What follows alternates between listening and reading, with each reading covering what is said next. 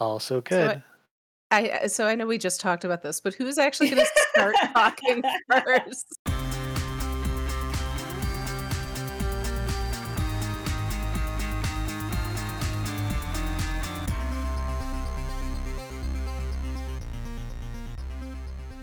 Hello and welcome to Did You Do Your Homework, a pop culture podcast connecting academic ideas with popular media. We are joined tonight uh, by special guests and also special guesting uh, with w- some of our favorite podcast friends. Hello, Martha. Hello, David. Hello, Pete. Hello, David. Hello, Hallie. Hi, I'm here too. And hello, Kristen. Hey.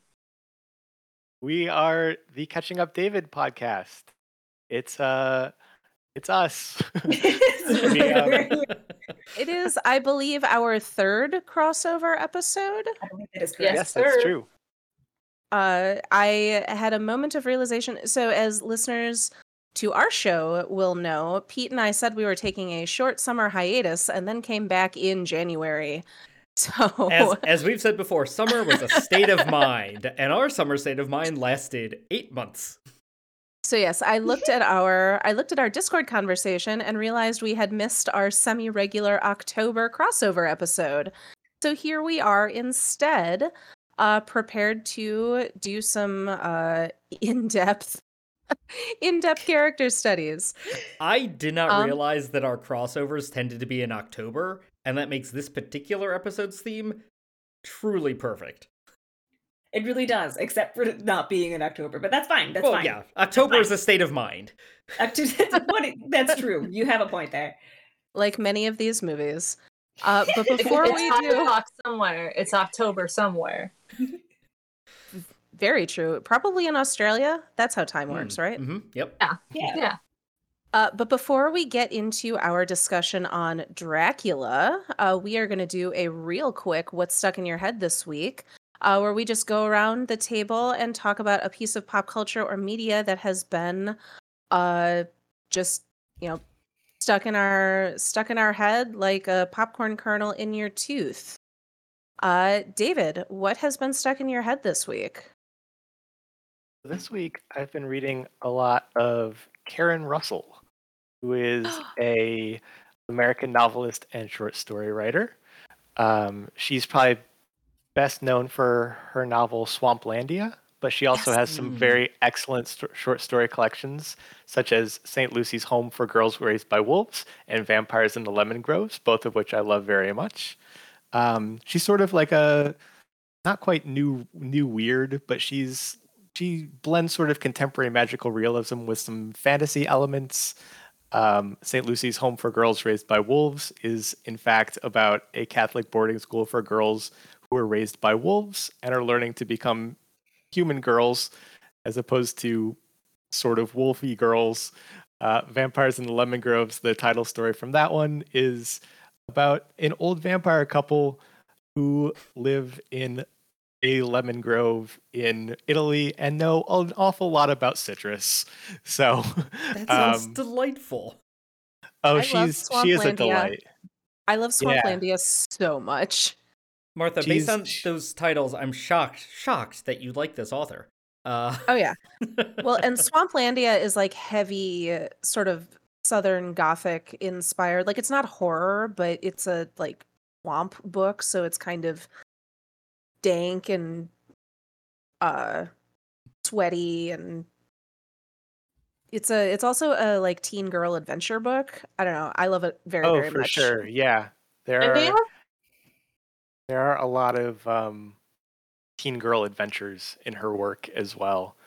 Um, she's she's great. Um, I've just been reading her a lot. She's judging a, a short story contest that I'm going to be entering later this evening. Cool. is the Oh, deadline. So um, I wanted to refamiliarize myself with her. I used to I used to teach some of her work when I was in grad school. So um, yeah, she's fantastic. Rules. Uh Hallie, what is stuck in your head this week? So I recently discovered Columbo, and I am in love with it. I had known about it, but I saw a meme about the whole uh the whole oh my god, what's his name? Andrew Tate, Romania. That whole escapade that turned out to be hilarious. Um someone made a Columbo meme and I was like, God, I should really watch that. And so I found it using the powers of DVR and I've been watching it nonstop for several weeks and it never gets old. It's wonderful. Uh, I have not watched Columbo, but I have been watching Poker Face, which I understand is similar. You yes, it is the based off joke. Columbo. Yeah, you, you or took the less. joke right out from under my feet. I was gonna turn to Hallie at the end and say, "Ah, but Hallie, uh, but one more thing. Have you been seeing Poker Face?" The thing is, I haven't seen it yet because I need friends to give me their Peacock login info. I don't have Peacock, so I need to find someone to filch. off Peacock is free. No, it's What? not. Yeah, Peacock Some is of free. it- You don't have to pay. Some of Yeah, it, some, some of things, some it is things you have to pay. is Poker I don't know. on the free? Oh my god, I'm googling this right now because okay, well, everybody should watch Columbo because it's a masterpiece, and I love Peter Falk very much. I would share my Peacock login stuff with all of you, except I'm borrowing my sister's, and that seems like stretching the goodwill. Is Do not consider us her sisters as well? free? on Note Have you to met- self, have you ever text met my sister? for Peacock login. I was gonna say Pete can. No, uh, you need a Peacock premium, bleh, a Peacock premium subscription to watch Poker Face because it's a Peacock original. That suck. And it- that's awful. Whatever. I'll watch it someday and then I'll be very, very happy. Uh, Kristen, what is stuck in your head this week? Like many, I'm watching The Last of Us on HBO Max. I have not played the game, know absolutely nothing about it, but I kept seeing people on Twitter and Tumblr talk about The Last of Us. And I mean, it's Pedro Pascal, and I thought it was fun that they were fungal zombies instead of like virus zombies. So I'm like, fine, fine, you guys convinced me. So I joined in at like episode four. So at least I was able to binge those fairly quickly. I just watched episode five like two nights ago, so now I'm all caught up and I'm ready to like be taken on this adventure. Downside being that everyone knows what happens and I don't. So people on Tumblr were like, "Oh, yeah, this is good foreshadowing to this thing," and I'm like, "Hey, tag your spoilers, man. Some of us don't play these games." So, but I'm having a oh. blast. Love Pedro Pascal, Bella. Oh, is their last name Ramsey?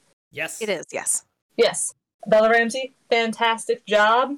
Um, I hope the makeup department wins an Emmy and all other awards for their creations. And it's just a real good time. If you find that mushroom zombies are your thing, I highly recommend the book The Girl with All the Gifts, which You know the is movie.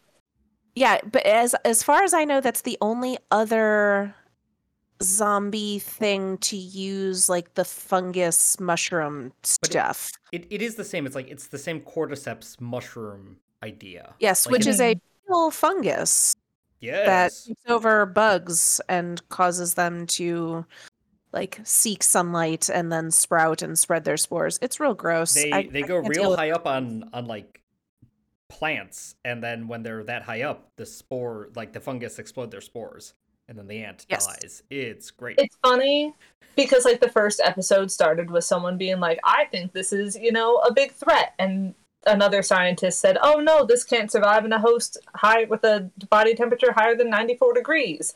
And he was all, oh ho, but what if like the earth were to warm a little bit and it adapts? And so that's how, you know, this came to be. Um, but it's funny because as I was watching, I was like, oh my God, are my cats safe? And so I Googled like average body temperature of a cat and it's 101 degrees. And I'm like, okay, hopefully the virus did not evolve to withstand that. So cats might be safe. yeah, whenever I want to make myself very, very sad, I think about what would happen to my pets in the case of a zombie apocalypse, and the answer is nothing good. Food. Um, Oh, I have not yet started watching The Last of Us. I have not felt emotionally prepared to do so, but I am looking forward to it. I I knew going into it that at least one episode was gonna like punch me in the face. Um, but there have been two episodes that punch me in the face. So you do have to be prepared. to be punched in the face with your Well, and- emotions.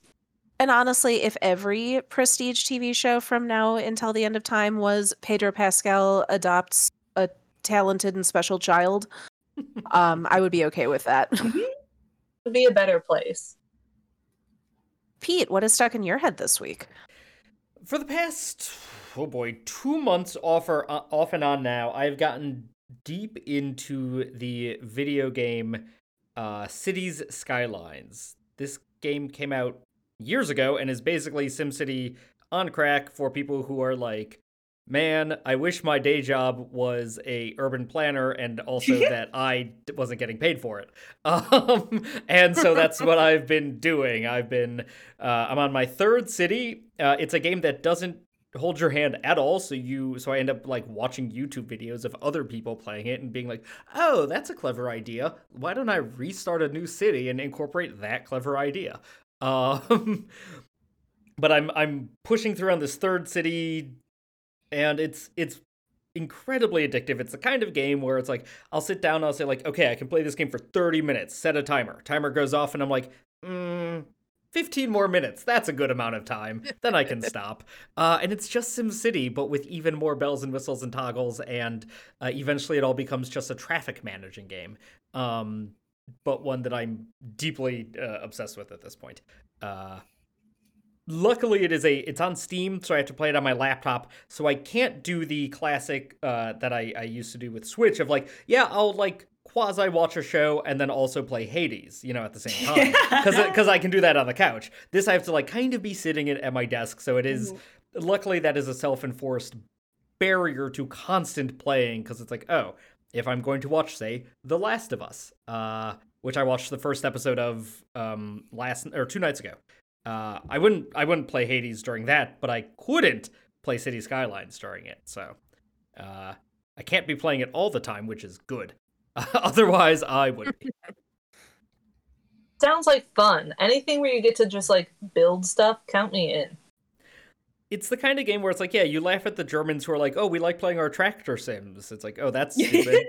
That's stupid. Let me build a city and be a traffic manager. That's great. People have Like, degrees some- in this.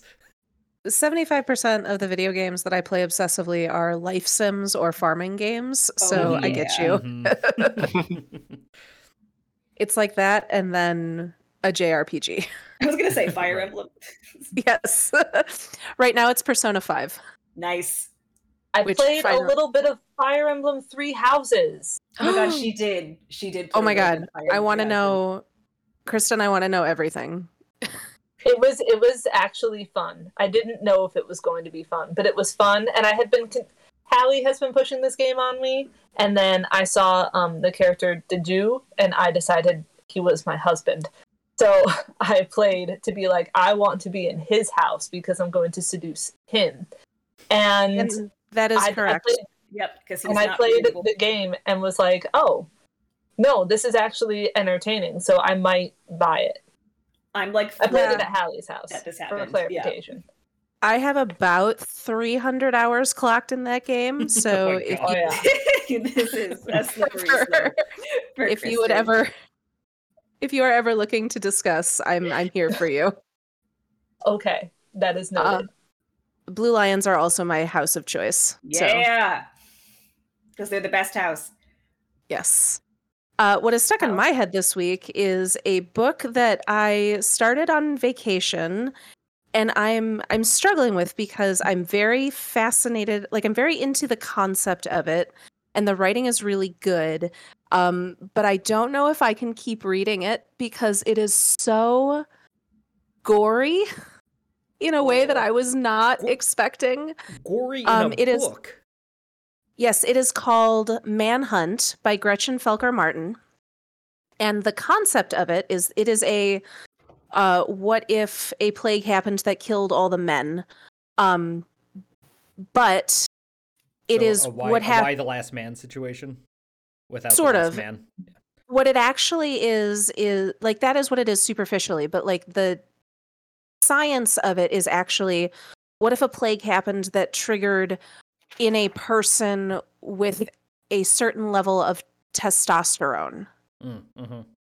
so our main characters are two trans women who have figured out that if they can continue um like if, if they can continue taking estrogen um they don't hit the testosterone levels that causes people to like it's like a 28 days later zombie situation Mm. only Okay. grosser um but that level of like fast feral animal kind of deal um and I, I'm very interested in a lot of pieces of this book. So, like, you have um, you have our two main characters who are trans women, and you have some of the main antagonists of the novels who are TERFs, uh, and you have um, like the more into the novel you get, the more situations you can see where it's not just men who are affected, but it's like menopausal women, trans men, like all of these sort of different facets of um, society kind of colliding in this like dystopia medical nightmare. But like I said, the the violence and the gore in it are very very detailed and there were several moments where I had to kind of put the book down and like lie down on the floor for a while. Um and so now I'm like I want to know what happens, but I don't know I might be too delicate of a flower to to read this book, which does not happen with horror often. Like I was have a gonna say- pretty high I have a pretty high tolerance for body horror, but this one just it's it's a lot. Um Oof. That's what Spark Notes is for. I would love it if Spark Notes did more like pop horror and not just academic stuff. Um We'll send them a petition for you. Sounds good. Well, do we want to take a quick break before we dive into our uh, discussion? We will be discussing uh, some different incarnations of the iconic character Dracula. We sure will. Yes.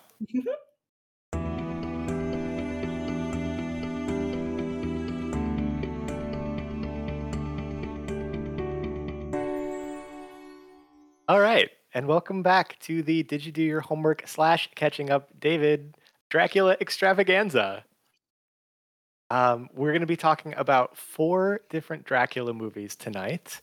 They are Dracula from 1931, Horror of Dracula from 1958, Bram Stoker's Dracula from 1992, and Dracula Untold from 2014. Um, we're going to start, we're going to go in chronological order. So um, here are some facts about Dracula. It is a 1931 American supernatural horror film. And interestingly enough, Dracula was a pre code film or a movie made in the brief period between sound being added to movies in 1929 and the motion picture production code censorship guidelines going into effect in 1934, which cracked down on things like sexual innuendo, interracial romantic relationships, profanity, homosexuality, drug use, intense violence, anti heroes and gangsters, and strong female characters who engaged in sex work or had abortions. Those were all Great. no good after The- 1934 for a So, David, period The, of the time. code the code also cracked down on things like Dracula's. yes, this- and is this the Hays Code? it is the Hays Code. Okay. Yes, uh, there's a very good and lengthy Wikipedia article on pre-code Hollywood, which I rec- recommend if you're interested in this era of filmmaking. But basically, it came about due to the government taking a larger role in film oversight and censorship, and intense pressure from, among other groups, American Roman Catholics who decried the immorality of Hollywood cinema. Um, the code has been had been in effect since 1930, but wasn't really enforced for several years, during which time the famous Universal Picture monster movies got made, including Frankenstein, The Mummy, and of course, Dracula. Uh, Dracula was written by Garrett Fort, who also wrote the Frankenstein and Mask of Zorro films, and was based on a 1924 Dracula play, which in turn, of course, was based on Bram Stoker's 1897 novel. It was directed by Tod Browning, who was a vaudeville and circus performer turned filmmaker and actor. And it stars Bela Lugosi as the titular Count Dracula. Uh, a couple Lugosi facts. He appeared in many horror movies between the 30s and the 50s, often alongside Boris Karloff. Um, but sadly, Lugosi became typecast only as a horror actor after appearing in Dracula, and his parts were often limited to kind of ominous mad scientist type figures due to his thick Hungarian accent. Because he couldn't speak English more clearly, apparently, studios restricted what roles they would give him, which is a shame because he is he's a really good Dracula, but I think he could have He's just good actor in general. a good actor in general, for sure. Um, Dracula was both a commercial and critical success upon release, and Lugosi's performance in particular turned Count Dracula into a cultural icon and became the gold standard for depictions of vampires in subsequent works of fiction and film. And finally, in the year 2000, the Library of Congress selected Dracula for preservation in the National Film Registry for being culturally, historically, or aesthetically significant. There, That some is- Drac facts. Drac facts. Drac facts. Yeah, it is such a bummer about Bela Lugosi because he's so good as Dracula and is like so iconic in that role that it's really a bummer to hear that he like really wanted to kind of move beyond that and just was not allowed to. Yeah. He had Yeah. a really rough latter part of his life, as anyone who's seen Ed Wood uh, will know, because the last film role he was in was Plan 9 from Outer Space, when he was deep in a habit. Mm, Yeah. Yeah, he um sad. there was sort of a rivalry between him and Boris Karloff and uh, Karloff would often get top billing even in movies that Lugosi had the main role just again mostly because he was he was a horror actor that's what the studios thought of him as and people knew him as and if his name was on a poster people would just people would go to it because they they liked him. They thought he was a really good actor, but he couldn't ever really break free from that that pigeonhole. Mm-hmm. Um, yes, I had never seen this movie, but I was, of course, familiar with Lugosi's portrayal because it, he truly, I, I truly think that when you say the word Dracula, like that is the image that you get in your head without any um like supplementary information. Can we can we go around the horn real quick and just see who had seen this movie before? Maybe we do this with all four of them. Um, Sure. Yeah, uh, this was a first watch. yeah, because this was Martha, first I, watch for me. I I totally agree with you. When you think Dracula, this is who you think, and yet I too had also never seen it before. Yeah, I the only Dracula movie I had seen prior to this um, was the original Nosferatu, which um, was not on our list of things to watch, but is something that um, it's from it's from the 20s. It's a, a silent film, and that's all the information I'm going to give you because I didn't write up a thing for Nosferatu. Da- David, have Um, you seen um, Shadow Murnau. the Vampire?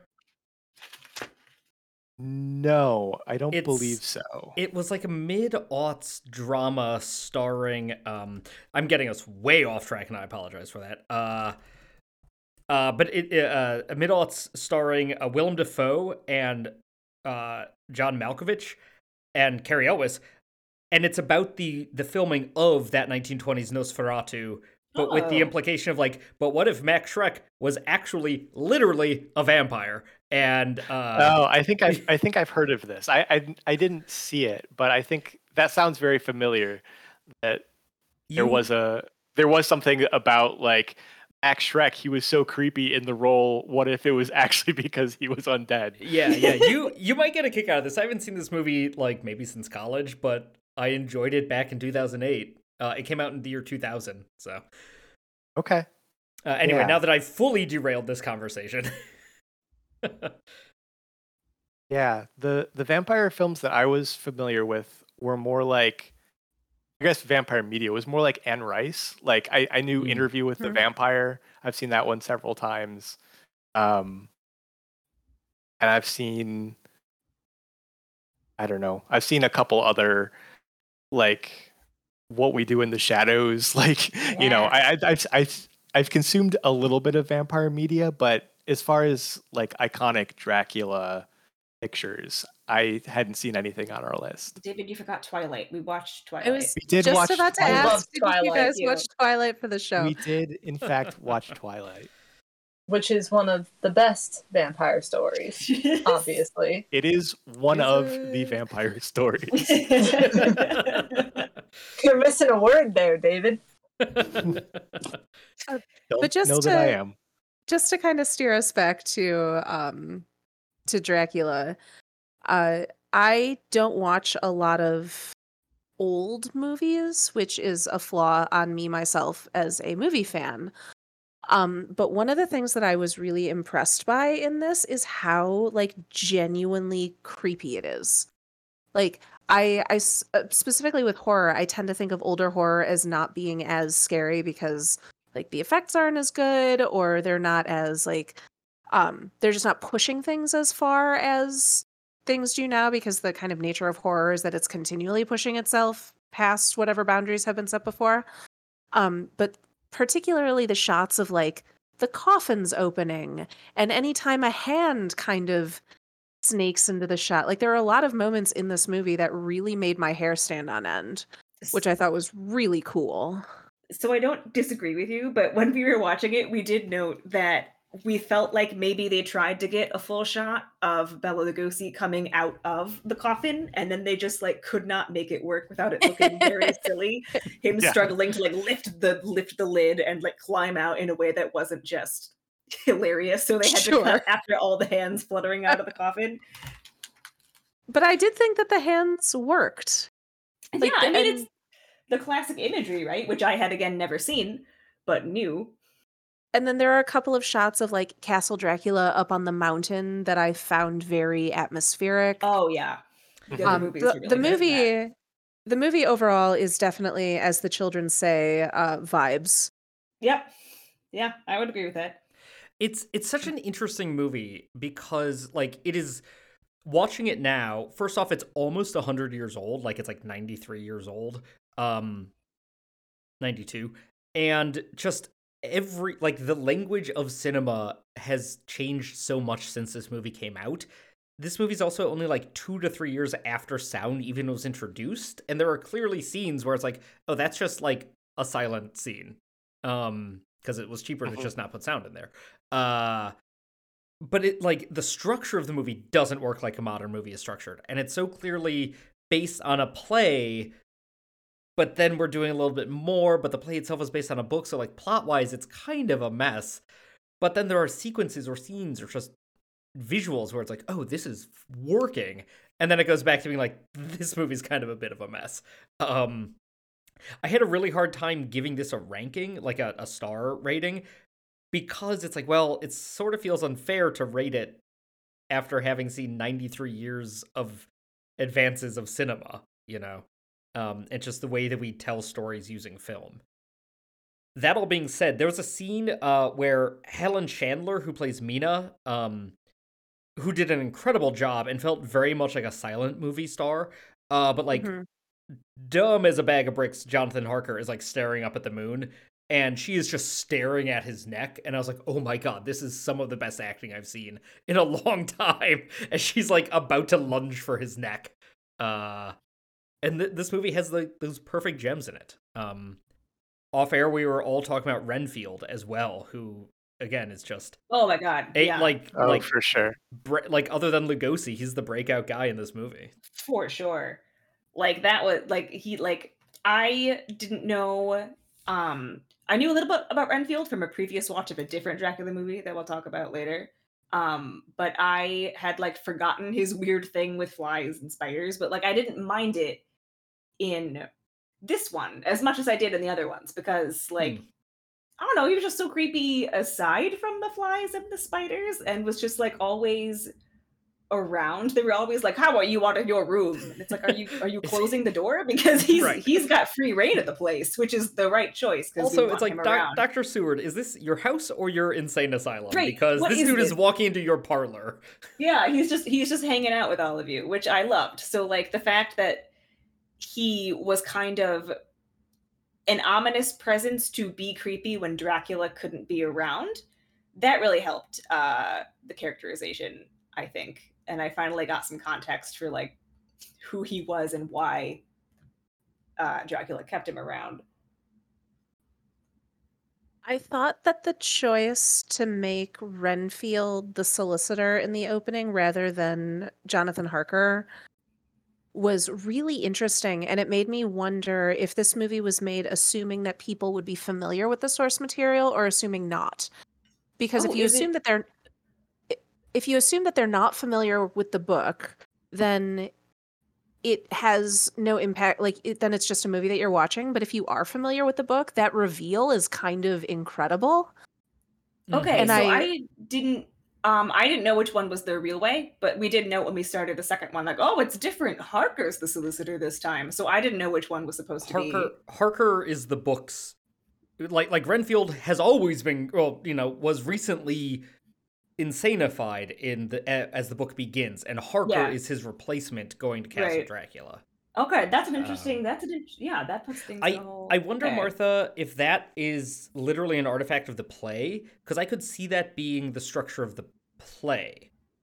and then i don't i don't know because i have no familiarity with the the play Right. um but yeah like i was i was honestly shocked when he calls him mr renfield i was like oh Same.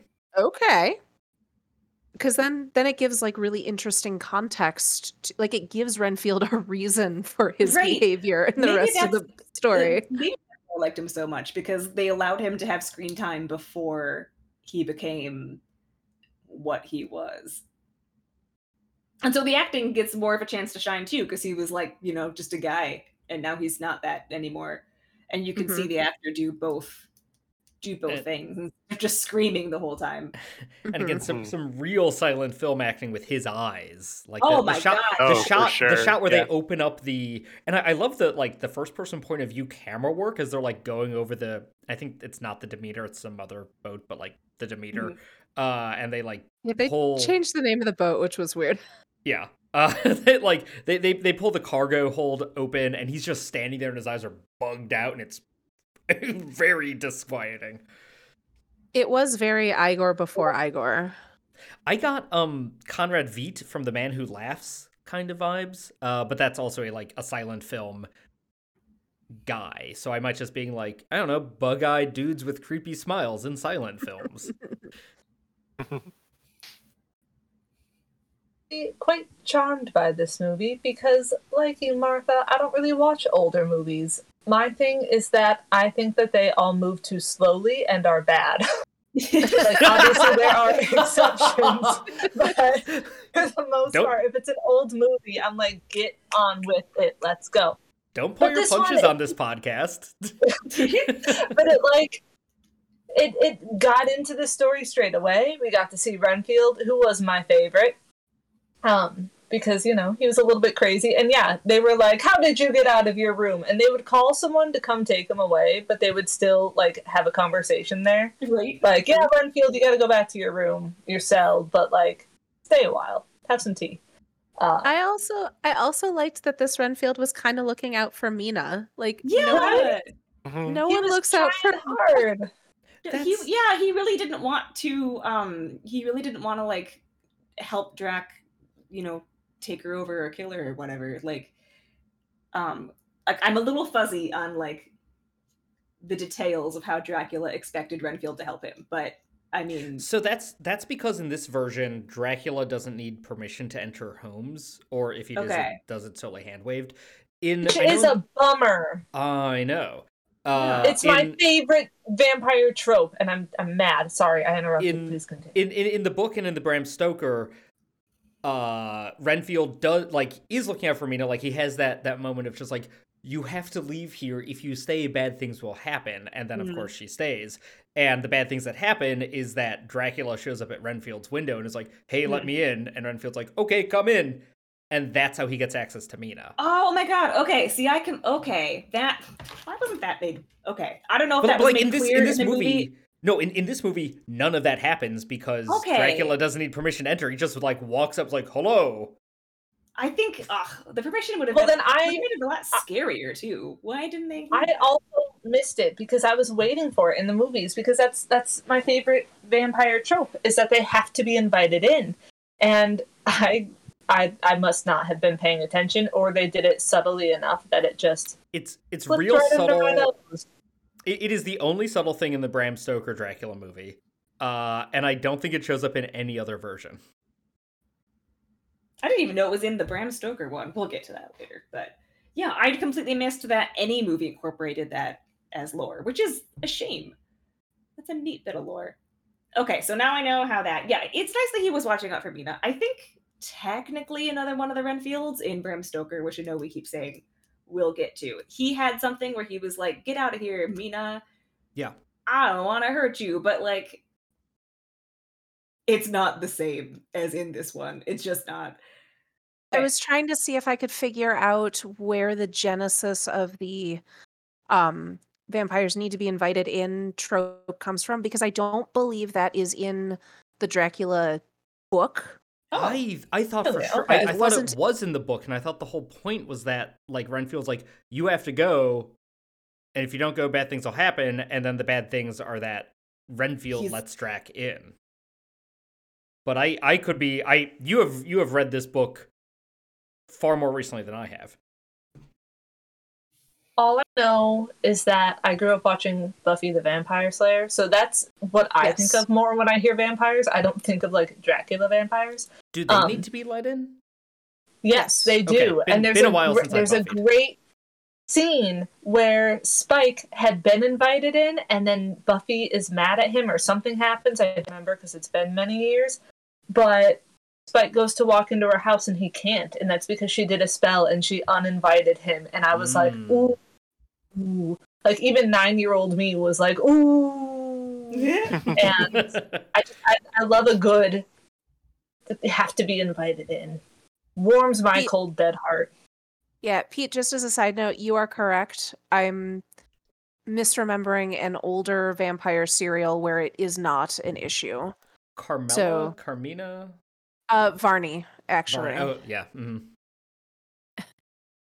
Um but yeah.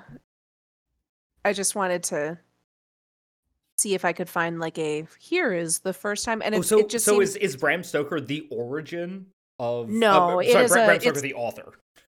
No, it's a folkloric thing. So like there are there are folklore bits that have to do with that that predate um Bram Stoker kind of codifying vampire lore, but he he borrowed it from existing folklore. Thank you for looking that up. No problem. Should we move on to Christopher Lee? Yeah. Yeah. Yes.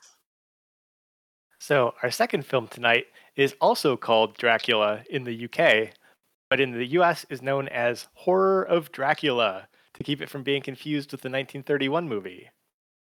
It's a 1958 British Gothic horror film directed by Terence Fisher and written by Jimmy Sangster and produced by Hammer Films, which is a very famous London based film production company known primarily for its gothic horror and fantasy films from the mid 50s through the 1970s.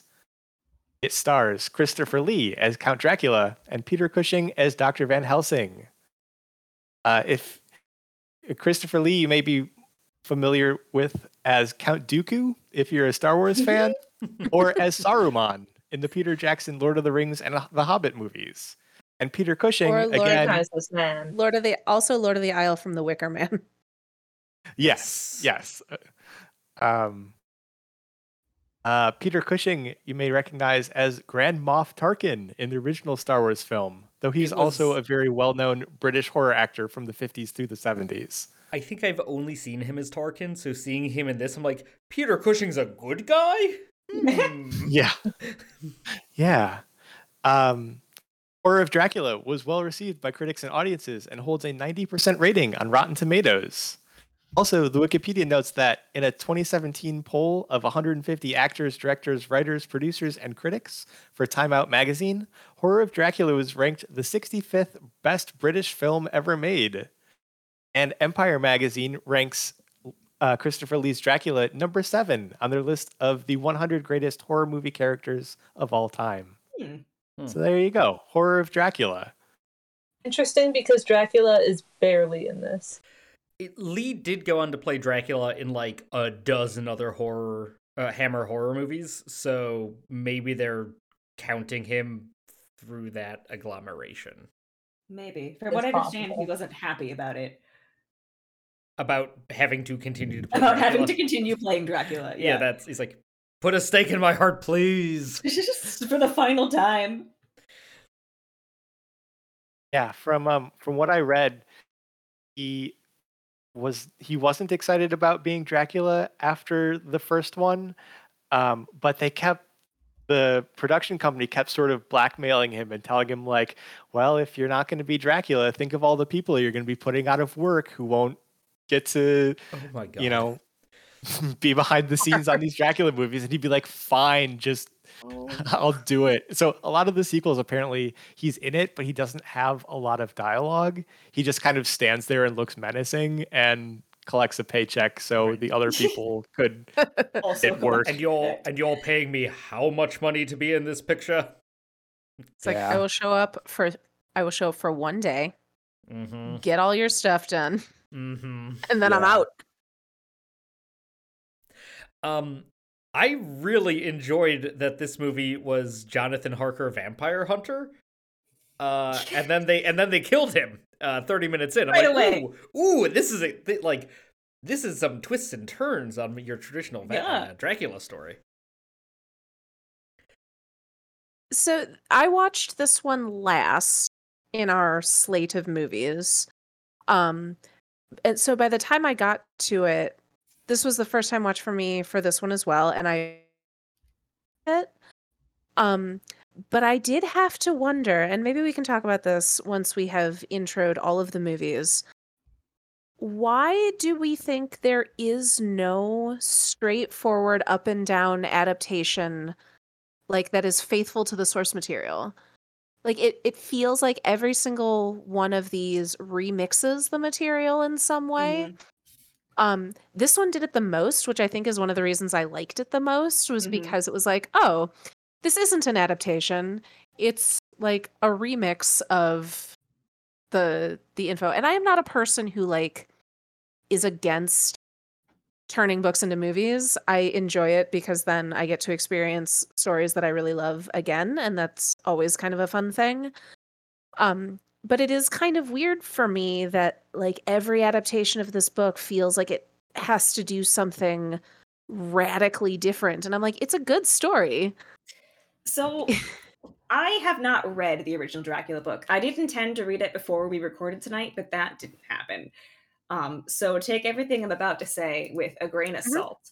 Um, and you can correct me if I'm wrong, Martha. But my understanding from all of the Dracula movies that we have watched is that maybe the original book just isn't very good. No, it's I it's a I- good book. It it's it's a it's a Martha, you said this word earlier, and I'm going to fail to say it correctly. epistolary. Thank you. It's an epistolary book, but also with like all sorts of media, which is very fascinating. Which this one kind of faints at, and then Bram Stoker's Dracula does a little more with. But that sort of work is just a little more challenging, I think, to convey into film. Okay. Um, just See, because it's, inter- it's so personal, like it's it's all first person, but different first person point of views, and you know. Okay. See, I have no understanding of how the book is written and like how I don't quote unquote exciting it is. Like I realize that my modern sensibilities are going to be horrified by things that are much different than a Victorian audience. But I had to Google fastest and loosest with right the cast of characters. like um like I had to go like coming at it having not read the book. I can't get a solid through line because everything seems to change it and because everything seems to be changed so much. I keep thinking well like the story isn't solid enough in itself. And so people like a couple different aspects of it that we keep coming back to, but it, you know, instead they can take liberties with like literally everything else. Like even the Holmwoods changed all the time. I kept I like eventually got the names right about who belonged to where, but like when characters would show up and who they'd be like related to. Like sometimes Mina was a friend, sometimes she was the sister Mina Holmwood was a person instead of Lucy Holmwood at one point. I don't know. It was a lot. But my but I was like, you know, maybe Dracula just like struck a chord for one reason and then the rest of it kind of fell apart. And so I was Googling like the Dracula reception, and I guess Victorian audiences were just like completely horrified by it, like in a good way, in the way that you want to be from a horror movie. And I was like, ah, Sure. I guess this mysterious figure from the East. Yes, he's he's an to- he's an exotic foreigner with unrestrained sexual in like you know, appetites, and so He you should be bites them, yeah. terrified but fascinated but wary Right. of him. So I was Yeah. just like, maybe this is just hard for me as a woman from 2023 to like get into culturally understand. And none of the movies, in my opinion, really tried to like reposition Dracula in a context where I could feel something akin to what the Victorians would have felt back then. Mhm. Which I mean is fine. They don't have to. Like I kind of wish that I had seen one that did try to do that, but I mean they don't have to. But but yeah, my impression was just the original text was maybe discombobulated and just not I- solid enough for like a like a really straight truthful adaptation. I, I would But say I other I'm being mean to the classic. uh, other than the romance of, of Mina and Dracula, Bram Stoker's Dracula is like when if you excise that whole bit and the and the prologue scene, that's a pretty faithful one for one.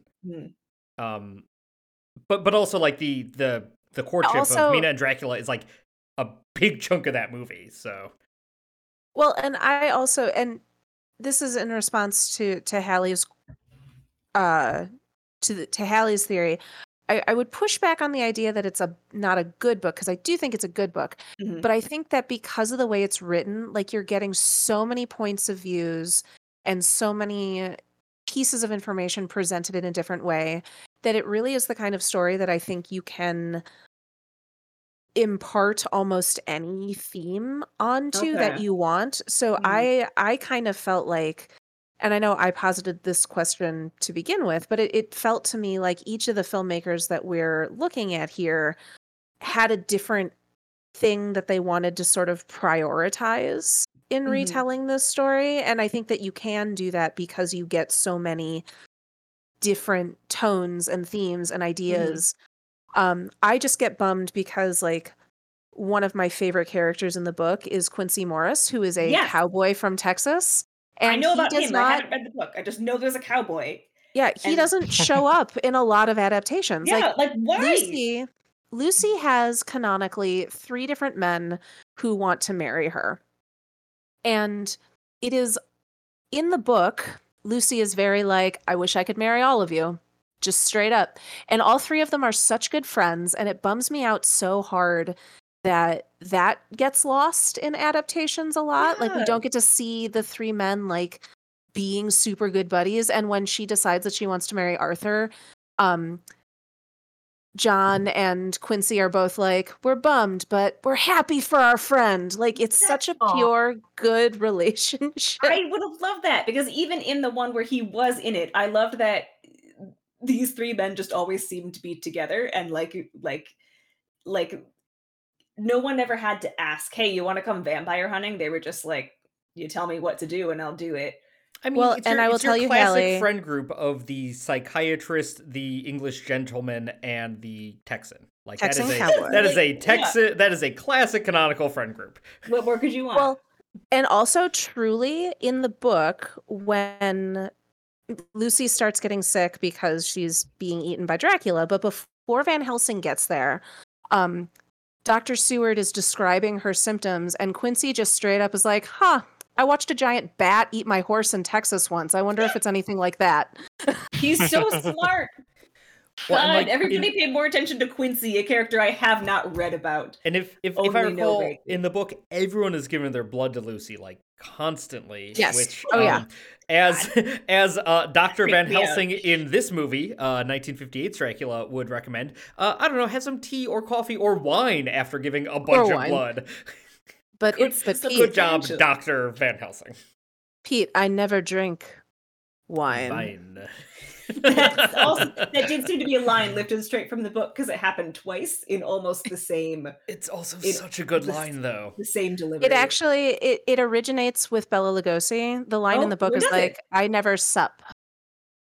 It's like something like that. No. But the oh. other thing, the other thing that always gets lost and was one of the things that kind of bummed me out about the 1950s movie is the relationship. Like everyone seems afraid of the relationship between Mina and Lucy.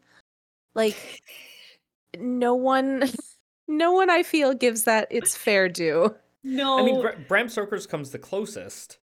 uh, but by Come- virtue, I think of the just bar having is low, the most yeah. screen time. Like I don't Yeah. know that the quality of their friendship is actually any better than in the first the first couple because she always she's- stays with.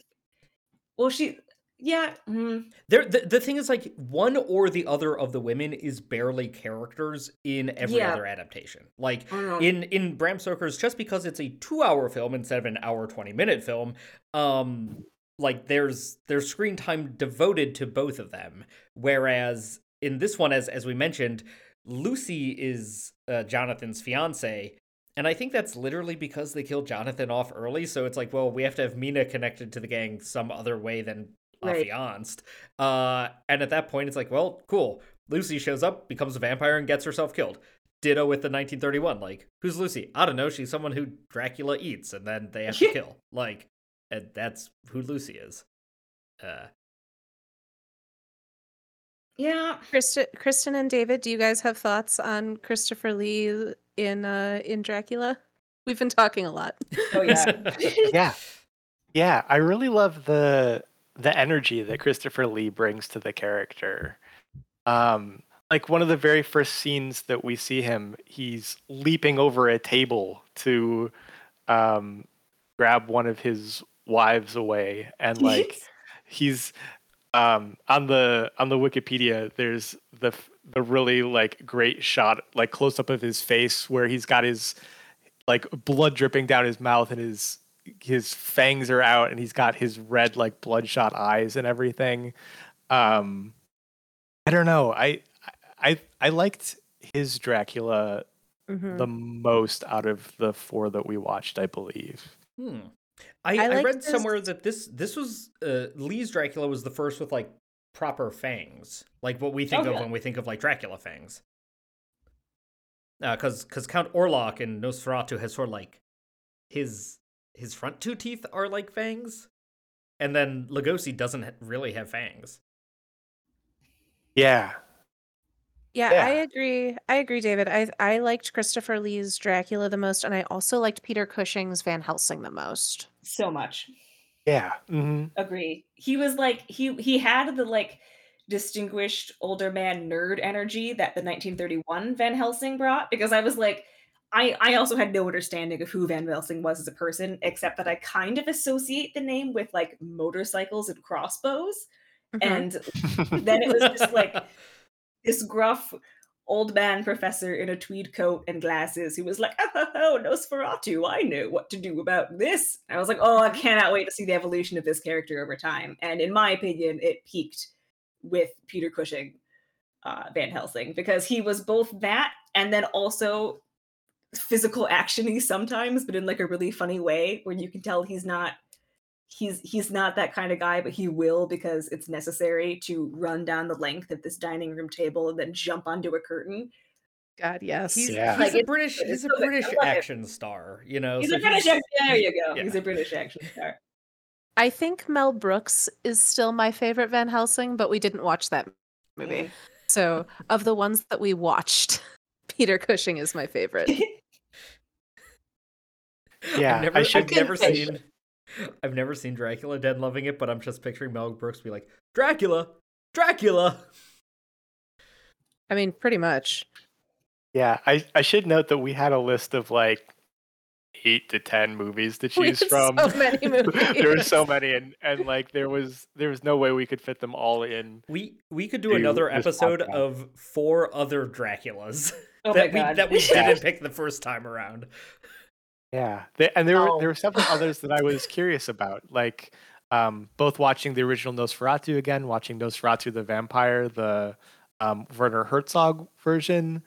There's another Christopher Lee and Peter Cushing one called Dracula 84, uh, 1972, which is um, Dracula in contemporary for the time London.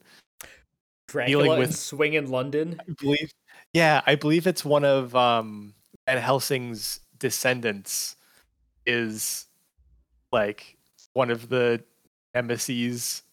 Yes, Dracula is brought back to life in modern London and preys on a group of young partygoers that includes includes the descendant of his nemesis Van Helsing. His nemesis. So- Amazing. That that, That- sounds kind of similar to the the net or, or the BBC show with I can't pronounce his name right. Claes Bangs. Martha knows what I'm talking about. What? The the BBC Dracula that came out like five years ago. The one with Jonathan Rhys Meyers? Came out in 2020. it Might not be BBC. Might be Netflix. I was gonna say I don't know that one. Um, No, it is BBC. It's uh Claes Bang is Dracula. yeah, Jonathan Rhys Meyers starred in a short-lived Dracula show that was actually much better than an, anybody gave it credit for. But that was in That was like the mid aughts. yeah, like 2015 or 2016. This was a this was a Mark Gatiss Steven Moffat Dracula. 2013 to 2014. It was the same same Mm. time as Hannibal. mm, mm. Yeah, I don't actually know what you're talking about, Pete. Oh, you will either like it or very much not like it after the first season, first episode. It's your Those classic are BBC. the two choices. I mean, it's your classic BBC. It's three episodes and they're like ninety minutes each or something. Um, Uh, Kristen, we were talking over you before, I think. Yeah. Yeah. Sorry. I was just gonna say that this is my second favorite of the Dracula movies that we watched. The first one I did not expect to like, but was charmed by, and this one, I, it just had so much more energy, and it was a good time.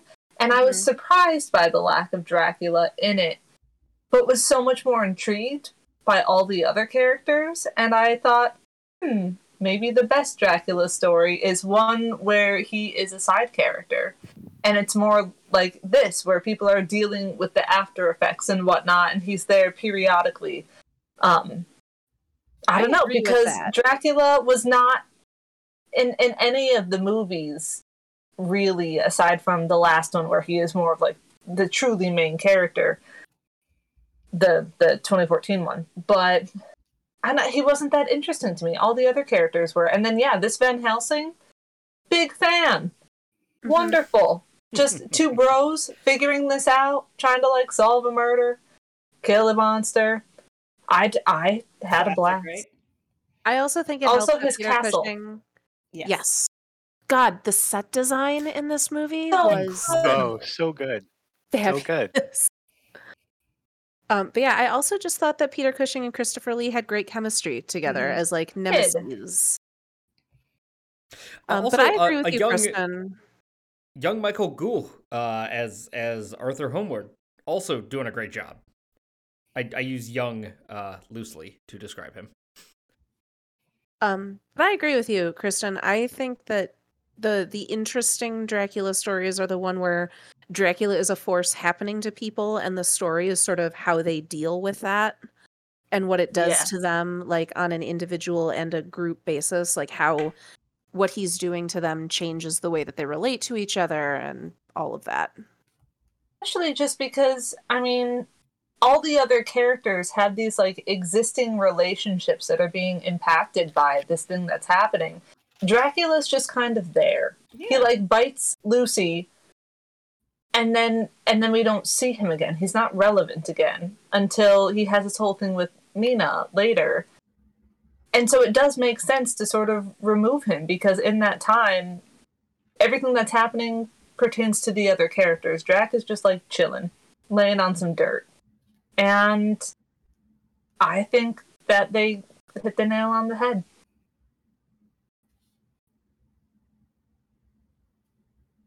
Time for uh time for the elephant in the room.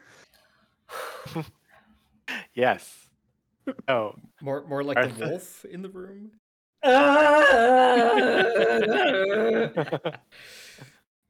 so our third movie of the evening is Bram Stoker's Dracula. This is a 1992 American Gothic horror film directed and produced by Francis Ford Coppola, he of The Godfather fame. And it stars Keanu Reeves, Winona Ryder, Anthony Hopkins, and Gary Oldman as Count Dracula. The costumes were designed by Eiko Ishioka, who also did the costumes for Tarsem's The Fall, which we just watched for Catching Up David. You can check out our episode at our website. Uh, we all we all enjoyed The Fall, but Good. Um, I, yeah, I same- haven't seen that The movie. Fall. I haven't seen that movie since college, and I really want to rewatch it. yeah, You will not find um, it. liked it, and I never liked David's movies. It's true. Yeah, that's true. That's true. This is the exception. Uh, Bram Stoker's Dracula was well received by critics, although some were kind of down on poor Keanu's English accent, even though he was Oh, trying so hard. he was. That's the He was least. of my trying so concern, hard. Uh, it opened at number one in the U.S. box office and made 250, w- uh, 215 million off of its 40 million dollar budget. It was nominated for four Academy Awards and won three for Best Costume Design, Best Sound Editing, and Best Makeup. The film also has a board game, a pinball machine, What? and a video game adaptation, as well as a comic book, tops trading cards, action figures, and Funko Pops. So, Question, clarification question. yes. Is this board game that they're talking about the Fury of Dracula? Let me find out. I I think it's just called Bram Stoker's Dracula. Okay. Let me see if I can find it.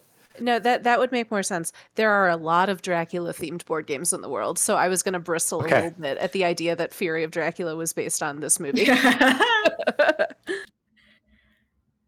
It's Bram Stoker's Dracula colon the board game. Got it. It has my a- God. Eloquently a f- named. It has Incredible. a five out of ten rating on Board Game Geek. Great. So I don't want to spend 10. money No on notes. it, but I also want to know what it- playing it is like. you can uh, you can pick it up for fifty dollars on eBay. Oh, that's too much. That's too much Oh, that's money. too much. Yeah. Um, I didn't look into who the Funko Pops are for Bram Stoker's Dracula, but Look, I, Those I don't own as I don't own a single Funko Pop, but if there's muscle armor prologue Dracula Funko Pop, I might be buying that. I've uh, got No. one there of those is, Gary in Oldman fact, Funko there Pops. is It's only a there is a muscle armor Dracula Funko Pop. No. as wanted, well I wanted as the only Funko Pops one to of- be. I only wanted them to be Keanu with his dark hair, his gray hair, and his white hair. Just just those three. Just That those Keanu through stages. That's the correct response, honestly. Uh, didn't love this one as much as I remembered. Yeah. Oh, Uh, it hits hits a little different in a world where Gary Oldman has been accused of domestic assault, so that was fun. yes. That said, I love I love Anthony Hopkins. Hated this Van Helsing. Very, very Yes. much. Can't Um, stand this Van Helsing. He is opera the one of the things that I really love in a Van Helsing is a level of empathy for all of our, our characters that Anthony Hopkins did not have. I didn't love the way that he is approaching Lucy like so clinically and so callously. Did not care for that. Also, I really, really don't like when Dracula stories make it a love story between Mhm. Dracula and Mina Mm. doesn't ever work for me.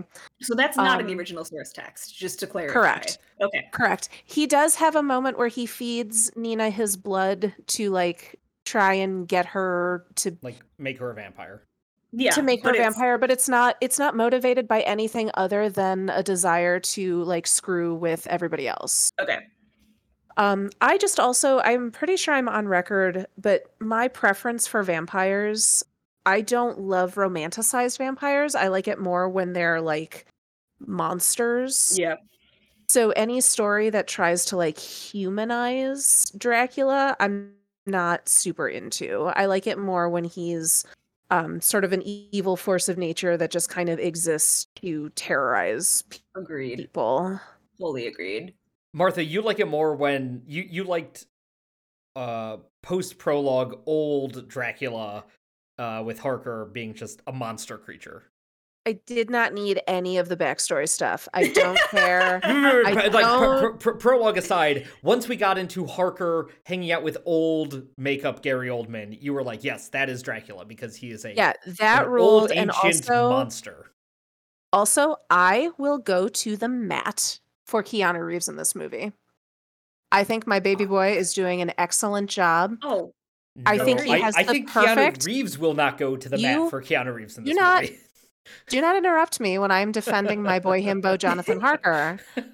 I think he strikes the perfect balance of polite and intel like he he is smart enough to be where he is but he's also polite enough to not just leave when stuff gets weird so there is a level of like well i should leave but that would be rude and also might destroy my career and oops now i'm trapped um also i just i love a jonathan harker who is head over heels in love with mina and i think that they were very Yeah. cute together that romance is nice. I was I a agree fan. with that too. hmm I I think this is my favorite Harker, but that's mostly because the 1931 Harker is like dumber than a bag of real dumb bricks, and uh, he's 19... like not even a character Yeah. yeah, and his entire like yeah, all he does is be like Van Helsing will say something, and then he says, "But why are you know? But why male models?" Uh, is is him in that, and then the the 58 uh, Harker gets killed off 20 minutes in. So uh, Yeah, I would. It, Oh had my we God. all we I think we all were excited for this one. Had we all seen it? So No. I apparently had, but I didn't realize that I had until I was like 10 minutes in. And Hmm. and I was like, I feel like I have seen these things before. I have seen the Bloody Cross stabbed. I have seen Winona Ryder. I have seen Keanu. And I was like trying to remember, like, where is all this coming from? And I had seen it like two or three years before and clearly didn't remember like anything about it um but then i was like oh this is where all my hidden knowledge like it's not it's not good hidden knowledge of dracula but anything that i know was like secretly from this movie. And i was like oh this is i'm re-experiencing this and i'm not sure i'm happy about Like it Ren- Renfield, crazy guy who eats flies. Okay, that's that's know where I had is. Renfield from. Yeah, yeah. that's why I was like, oh, this is Renfield. This is why I didn't like him at first, and why I like him so much more in the 1931 one because he's not just a gross person in a straitjacket with the camera zoomed in really close on his face. i did enjoy tom waits as renfield i thought that was fun I enjoyed that too. I Yeah. I I was pretty sure it was Tom Waits, but I was like, no, that can't that can't be. That's I not rented it. I rented this on Amazon Prime, so I had their little X-ray screen up, so I could verify that it was in fact Tom Waits. Are Oh, you nice. telling me you can't identify Tom Waits' three packs a day voice from uh from across the room? That is That's in why I thought it was him. exactly what I'm That's telling why I thought it was him, and then I was like, no, that can't that can't possibly. Why would Tom Waits be involved in this? Every, but everyone is involved with this. Richard E. Grant is involved with this. Like, He's cast so is really good in this. good, actually. Cary Elwes, I was like, what are Carrie you doing here? yeah. Yeah. I know. Monica Bellucci is one of Dracula's brides. I did not realize that, and that is wild. Yeah. Um, but also, I that like yes, I ex- you say that, and it's like, of You're like course. that's exactly who I expect Coppola to cast as one of one of the the vampires. Um, yes, visually stunning. No complaints on Mhm. I so the visuals I here. it, for for me and and Martha, you've already seen my Letterboxd review, so this will sound familiar. This is a pure vibes movie, and I'm never gonna fault someone if they're like the vibes were off. I did not like the camera swinging back and forth, or you know whatever other nonsense Coppola's doing.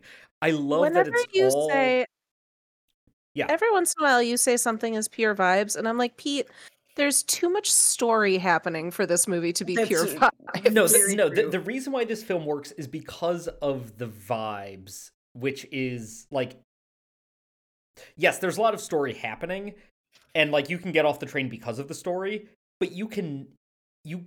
I don't think this movie works if you're like, I like the story, but I can't get on board with the visual language of it, and that's why I think it's a pure vibes movie.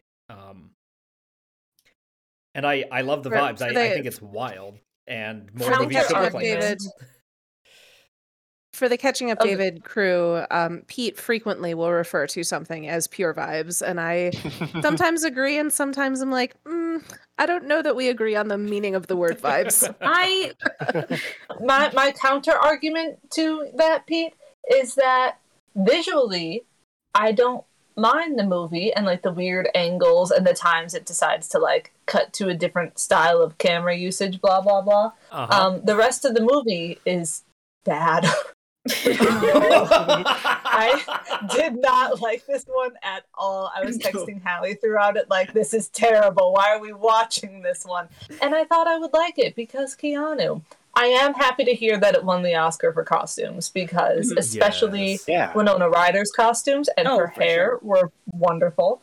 Um, the, the the the the silver lining of this movie is the fun it had in the beginning when Keanu first shows up, and Dracula Dracula's shadow is moving independent of him, and so he's Mhm. standing there, but you can see the shadow reaching towards Keanu. And at some point, you know, the camera zooms in, and we had last seen Dracula on the left side of the screen, and then John, or yeah, Jonathan turns that way, and he isn't there, and then suddenly Dracula's on the right side of the screen.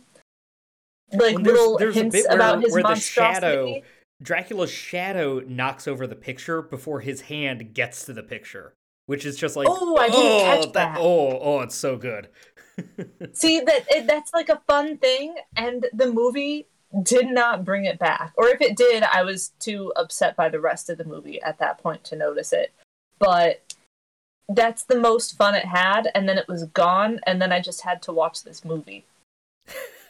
I did appreciate that this movie is very horny, Mhm. that, that is also in my Letterboxd review. But it's also it's like equal opportunity horny. Like the scene where Dracula is suddenly shaving Jonathan Harker, like why is this happening?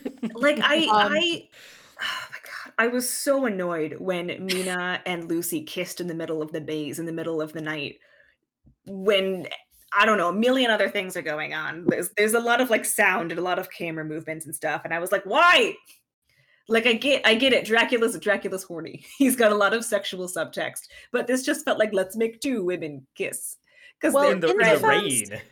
in defense of that scene, um their relationship in the book is pretty homoerotic. is it Yeah. yeah, I mean, that should have been a through line to the whole movie and not just that scene Like homoerotic well, this is asterisk why- Victorian era. okay yeah that's okay that's a good yeah. Well, but it, so it's very much like I I would say it's very queer coded in the book. Like even for a book that was written in the Victorian era. What annoyed me about that scene is not that it existed, but that it was the only piece of that in the movie that we got. So like I wanted I always want their relationship to be more than what we are given okay and it did it did sort of annoy me that the only time we get to see the two of them like act in a way that is more than being platonic is a very sort of exploitative scene like specifically for Dracula's male gaze. Right. Like, That's yeah. Like if it had been a through line and there had been more subtext, would have been fine with it. But because it's the only one, it just it just feels like it just feels like a male gaze kind of a thing, and that pisses me off. yeah. Agreed. Yeah, I just You're restated what you said. So it's just I contributed nothing just now.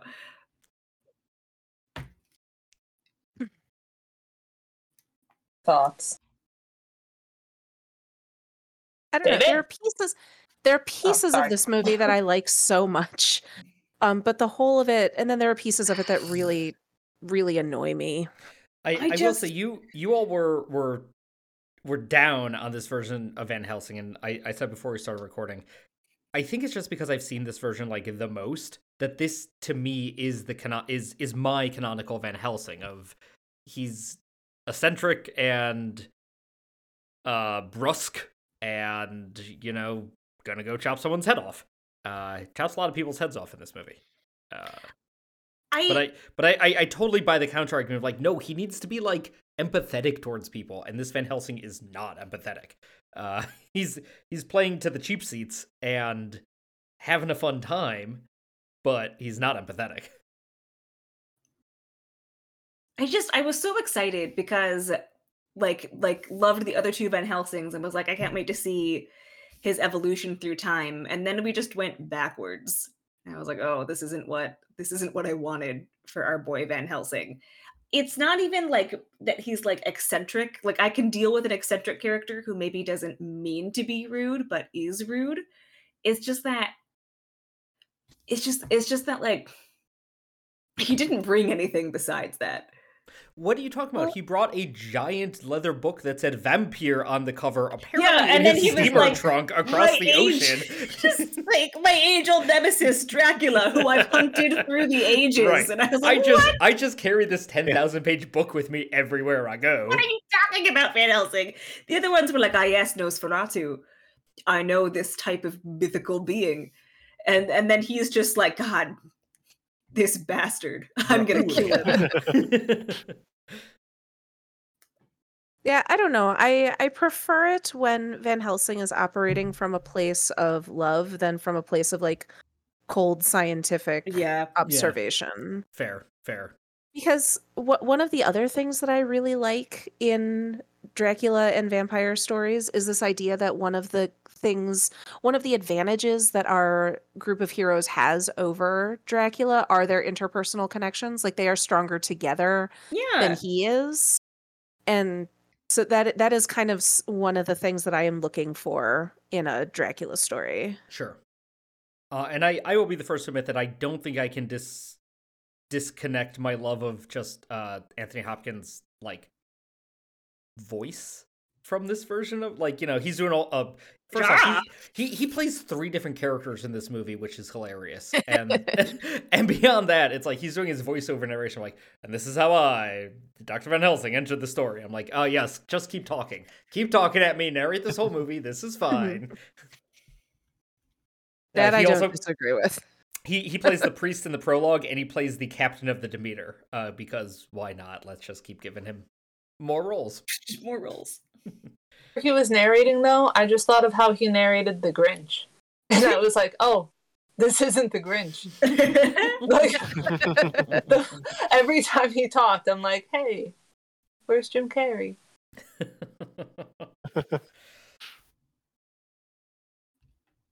Hmm.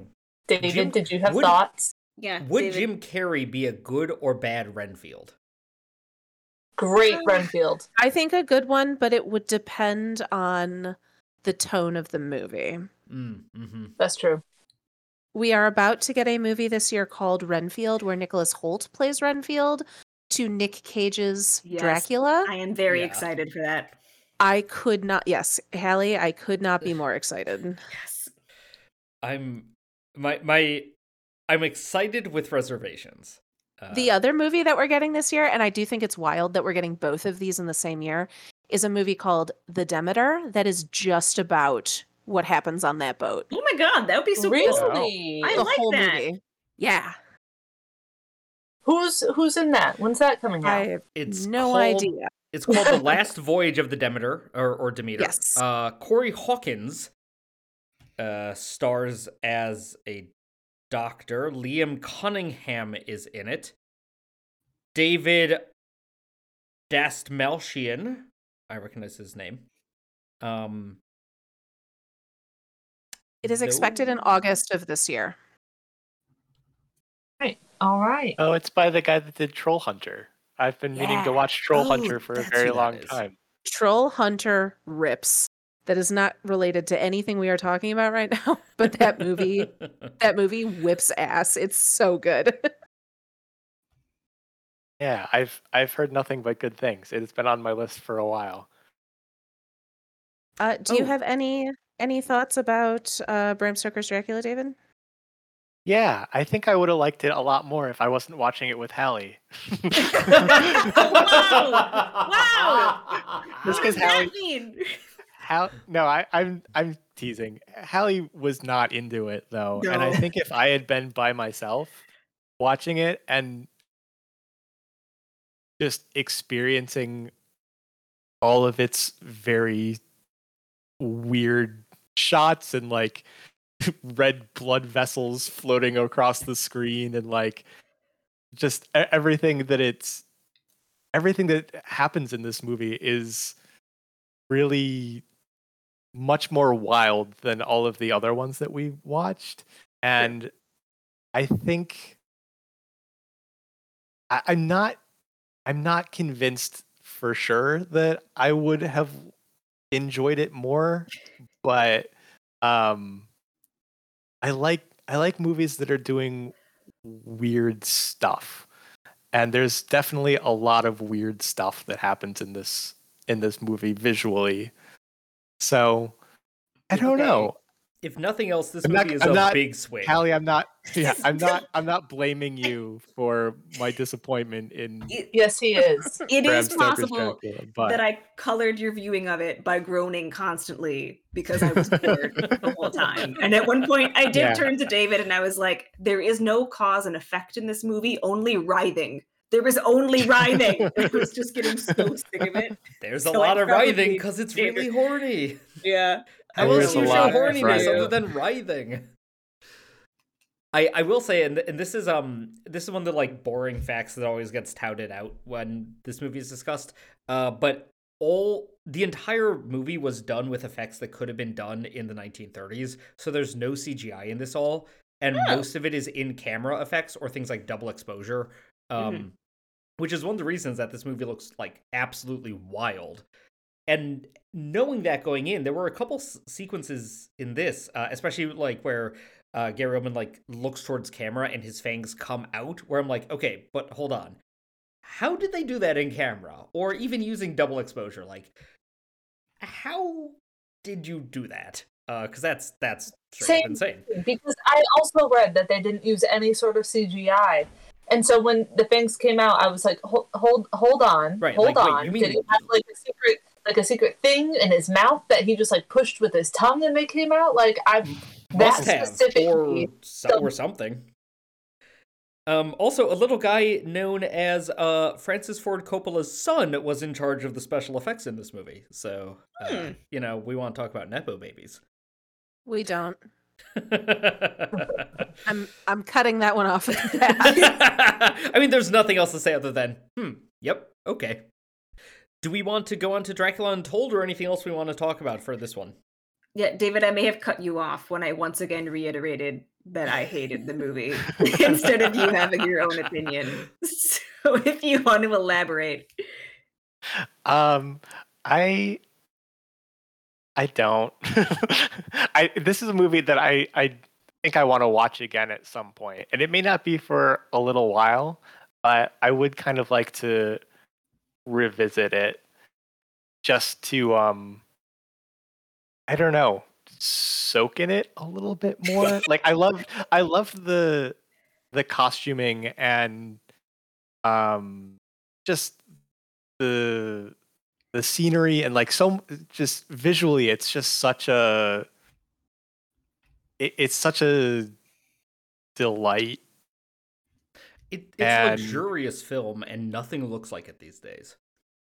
yeah yeah i think that's that's what really kind of pulled me into it and like i don't know the the characterizations maybe not my favorite like i i do love tom waits primarily as a musician but like his renfield was not not as good as the 1931 renfield for sure um Mhm.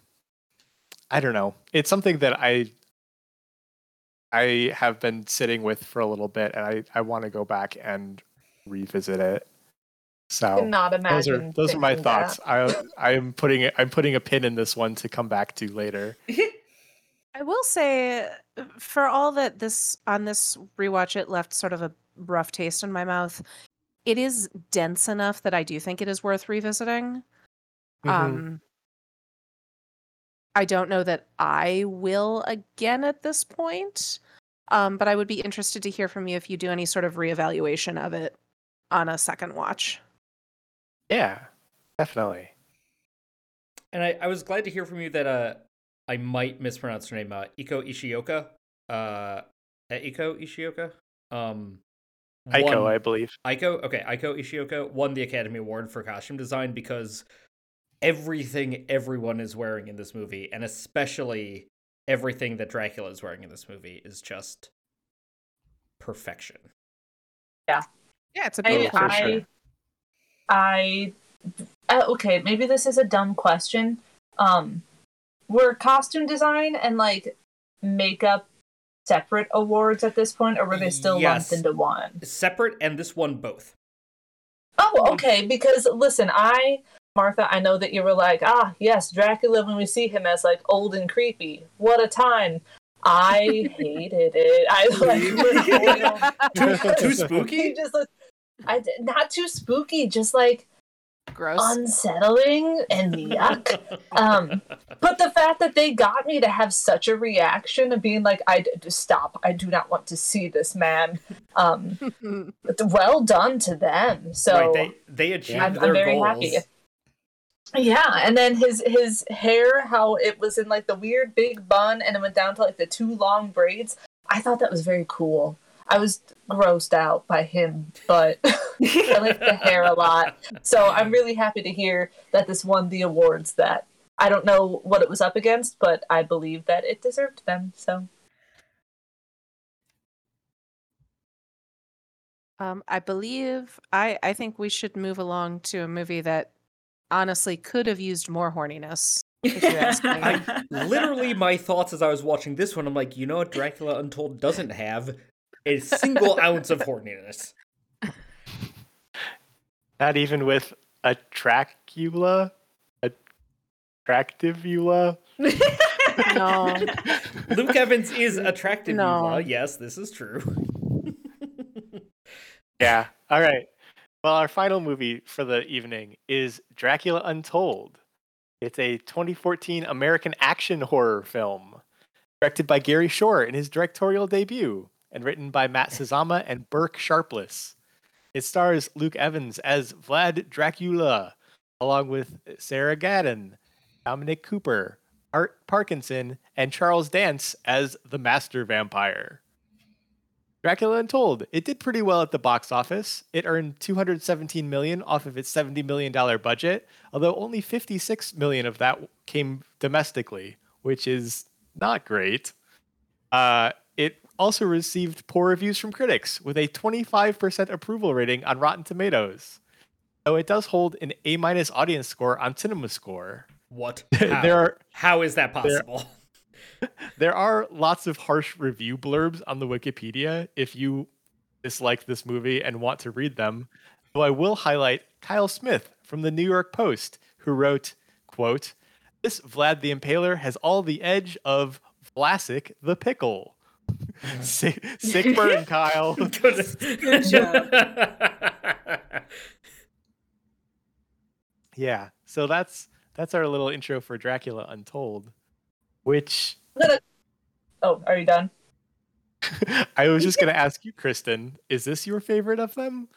The best one. I loved this one. I had so Wait, much fun. really? Yeah. Unironically. Best I had the same reaction of the here. lot. I was like, what? I, I, and then Hallie said she didn't like it, and I'm like, that's because you hate fun and joy. And she said, where is the fun and joy in this movie? And I'm like, um, excuse me, man is trying to save his family and his land. He goes to make a curse or make a deal with this curse, and was like, ho ho. I only have to withstand this for a couple days, and then the curse will be broken. you thought, brother. And then he basically gets superpowers and gets to defeat like a whole thousand man army on his own. And he can see all these things and hear all these things. And i know martha you said you do not like dracula and mina as a romantic relationship. And anytime they painted that in the previous movies we watched it came off as weird and stalkery and creepy to me. But this one because we did see them have like a loving marriage spoiler alert at the end of the movie when it they, when it shows them in uh, modern times and he sees a person who looks just like his wife Mirena it, it's that much more charming. It seems more like oh oh he found his wife reincarnated instead of just like oh this is a man hyperfixating on a woman he just saw across the street. Um but no i had a blast. This is the best of them. I know it's an unpopular opinion but it is the correct opinion No, and Kristen, I truly wish that I had had as much fun watching this movie as I just had listening to you describe this movie. Mm-hmm. like my my big problem my big problem with this was that I didn't feel like anyone was enjoying themselves in it. Like I There's no joy. I I love a goofy action movie. And I I I don't know. Luke Evans is just so dour the whole time. And I know that he has a sense of humor. Like he's he can be really fun in movies. But this movie, his performance to me really felt like pulling teeth. And I don't know. I wish I wish everyone in this movie had had as much fun as I think Charles Dance had because his scenes Oh yeah. his scenes were buck know wild and also my favorite parts of I the whole if thing. even he was having fun. Uh, I, Um, but yeah, What- I wish like I wish that? it had been he was the like vampire in the cave that The- Luke Evans goes one. to. Oh, okay. Yeah. the master, Okay. the master Yeah. vampire. Yeah. I don't know. I wish it had been I wish it had been sexier. I wish it had been like I wish everything had been taken up a little bit more. Like if every element of it had been pitched a little higher, I think I would have had more fun with it. Martha, Yeah, the problem is that this movie fair. this this movie was made in 2014, so there can be no sex in movies or sexiness. If this movie had been made in the 90s, it would have been very horny. But as as we saw with Bram Stoker's Dracula. don't know. I Uh, but- like it's. So go ahead. Uh, uh, the the the flip side of this, like I did not enjoy this movie, but every now and then there were really interesting shots or visual ideas or camera moves where I'm like, oh, I've actually never seen that in a movie. Um, there's a bit where like he I don't know kills a guy with a sword or something, and then the sword is like wobbling in the ground, and we zoom into it and we see the reflection of the battle in the wobbling sword. I'm like, that's That really cool and then the rest of the movie i'm just like oh my god this is awful. If if i was if i was it feels like i'm living 500 years just watching this movie. If this is the curse of vampirism no thank you. Uh and then every now and then there's a little bright patch. Like ooh but actually he turned into a bunch of bats and they became a fist and they punched a bunch of dudes. That's cool. Well, I will How also can say you not love the movie after that? I will also say that if the Universal push if if Universal Pictures had succeeded in creating their dark universe and this actually had become like one of a series of Luke Evans and Charles Dance like facing off over the years as mm-hmm. opposing vampire forces, right that would have ruled. I Like would be I would have been I would be into a Luke Evans Charles Dance rival vampires in the year 2020. like that sounds I'm on board with that movie. Oh, for sure.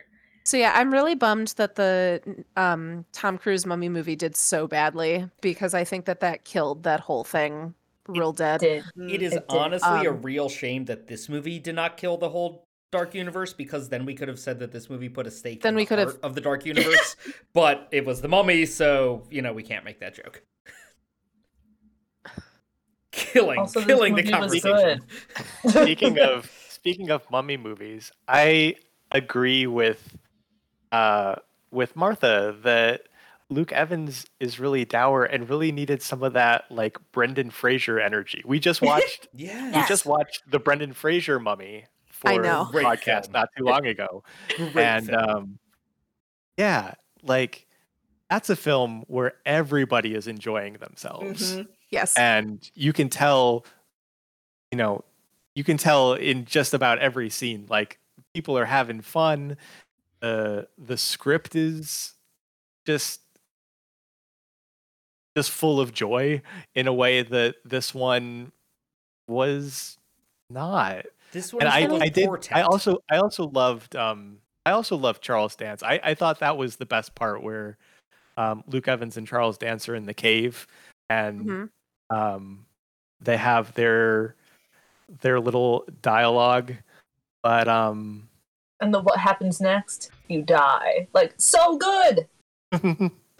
This, I don't know. This, this movie was a disaster of editing, though, is part of it. Like, I, I think major changes to the story and a better editor would have made this movie like twice as good. Uh, but it's like the, the the the jump from scene to scene, I'm just like, I don't know what's happening here. Okay, but counter argument. 1992 Bram Stoker's Dracula I had like mentally, I had to keep referring to the previous Dracula movies we had seen because to me it all felt very disjointed. It didn't seem like, oh, here's how these plots all interweave. It's like, oh, this is what's going on with Mina, and here's what's going on with Jonathan. Oh, and also Dracula's doing this. And sometimes hmm. we cut to Renfield for no apparent reason. And it just did a lot of jumping, whereas this one, I think, brought it back to just like one main dude. That's that's And- a fair that's a fair argument, but counter counterpoint. The the 92 Bram Stoker's Dracula had a lot of fun crossfades, which which gave you a at the very least thematic connection between scenes. This movie would have been like three times as good if there were some real fun crossfades. Right? Like Okay. if there's like a circle and then we fade into the sun, that's that's super cool. Like a, a nice little match cut right there. That's great.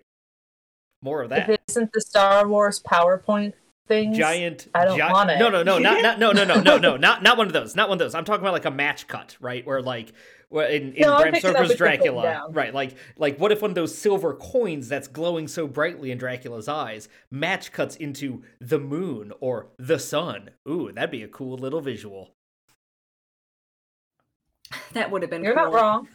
but like that's that's my issue with this movie and not having a lot of joy is that it feels like instead of being a movie that I mean it could have benefited from horniness, but instead of being made at a time where like that just wasn't a thing, I feel like it was made at a time where being dark and cool and edgy was like really popular. I mean it still Yeah. is. Yeah. But like it was trying it was trying to leverage all joy and fun for being like serious so that it was taken more seriously as being dramatic and important and i just and i just like couldn't it's it's know, game of do it. thrones it's game of thrones the dracula basically My Hallie, one of these days you have to accept that sometimes things can be dark and edgy, and it is fun without. Yeah, no, I think that- hating it. is true i don't think it's true of this movie or many other movies i think it's very I- hard to pull off and i think a lot of people think that they can and cannot So, when we were discussing our mm, list of movies for this episode, one of the, uh, you know, we talked about ha- making sure that we had an action-oriented Dracula story on here because that has become such a thing in the aughts. And the other option that I put forth was the 2004 Van Helsing, where Hugh Jackman plays Van Helsing. Um, and the reason that I bring it up now is because I feel like a lot of what this movie is trying to do, Van Helsing also does, but still keeps a sense of humor about it. So I think Van Helsing balances the like dark and gritty, but also the sort of over the top pulp adventure feel, um, and also is like people are having fun in it. So that I, I wish that this movie had had a little bit more of what Van Helsing had going on. Mm, i, did, I Well, want to Van- watch van helsing van van helsing has more of the mummy dna where this has like Yes, wannabe mcu dna yeah i agree I, I would say wannabe DC. or dcu yeah D- dce Yeah. would be the better yeah yeah Yeah, yeah. Yeah. Other than like, I was really interested to see a Dracula that was like, we're going to tell you about Count Vlad Dracula in 14 Here's- whatever. Here's my problem though. Their history Mhm. is awful. As as the as the resident historian with a lot of background on particular Ottoman history, oh my god, this history is awful. So Okay, so I just watched the Netflix documentary about Mehmed and Vlad, Yeah. uh, probably to my detriment, because I was also like, it wasn't like this. And I think the real history was probably a better story choice, Oh. but fine, whatever. Like, there were just a lot of details they left out also like if if you want to do better. if, if you want your movie to kind of be about the devshirme, which was the um the collection of Christian youth as a tax to become the Janissary Corps, Yeah. that should maybe be the entire focus of your movie, not like you know An afterthought. an afterthought. Yeah. I know, Um, like, it, like obviously, it is bad to take children and train them to be soldiers. Like we, like we know that it what it's bad, but I feel like we could have seen more of it, and then the movie would have had more of the emotions it was going for. Like also it cut out not to defend taking children and turning them into soldiers of the ways you could do it the janissary corps was the best way which Was it? is which is a, I mean like in the sense that like Pete- listen, I'm not Pete, defending it. Pete, please think about whether you want this to be recorded or not. no, I am absolutely not defending it. I'm just saying there are ways to make child soldiers and there are ways to make child soldiers. And, uh, you know, throughout history. like the thing is that I am actually so interested in the historical context that I was totally nerding out. Like, no, show me show me more like real history that happened, but dramatized because it's a film. Like I didn't Right, want yeah. it to be, you know, an exactly 100% truth accurate thing. I just Right, wanted like, it I'm- to be like mostly accurate with some flair. yeah, it's like as a history nerd, I'm like, yeah, I know I'm, I'm watching an action movie, not a documentary. So we're obviously Right. going to have like, you know, we're going to make some stuff up for, for movie reasons. My problem was it's like the the Turks were portrayed as like so evil early on. I know. that I when like know. when when Dracula and all his vampires go and murder everyone, I'm like, I think I'm supposed to feel bad for the Turks because they're getting murdered by vampires, but, I like- don't because they've been portrayed as evil villains. Right. And like the actual context, from what I understand, is so much more interesting, which is that because uh, Wallachia was like the buffer state between between the Muslim Turks and the Christian world, like the Christian world was desperate to keep paying Wallachia to be like, hey, you can you can continue to fight the Turks for us and keep us Yeah, they were geographically separate. And then the Turks were like, we want to take you over so that we are closer to the Christian world, which I think is just a really a, a really neat interesting conflagration of like politics and religion of the era that turned into this like kind that or at least influenced what we know as the legend of Dracula how Vlad the Impaler came to be Yeah. Yeah, I mean uh, Yeah. that, that's all. That's all true. And then the flip side is like religion was part of it, but in another way, it wasn't because it's like yeah, Right, it is. It is all, Muslim Turks and Christian Christian Holy Roman Empire, but also it's dudes want land and other dudes don't want to give up land. So, right it's power and it's money like Yeah, that's exactly. that's essentially what it's about using religion as a as a as a farce eh, yeah, right, right.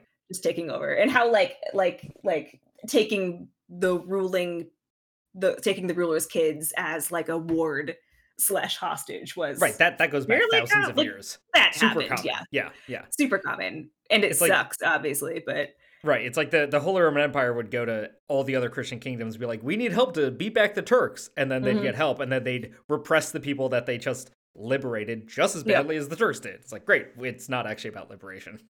yeah so i was just i'm a nerd i was interested in that thing and i was like yeah yeah the histor- like a lightly historical dracula here we go and then um untold left things that i wanted told untold and i was upset Some one of you, I think, tweeted more like Dracula better never told or something. I'm I'm butchering your tweet and you should uh you should claim it you should claim it and say it because it was very good.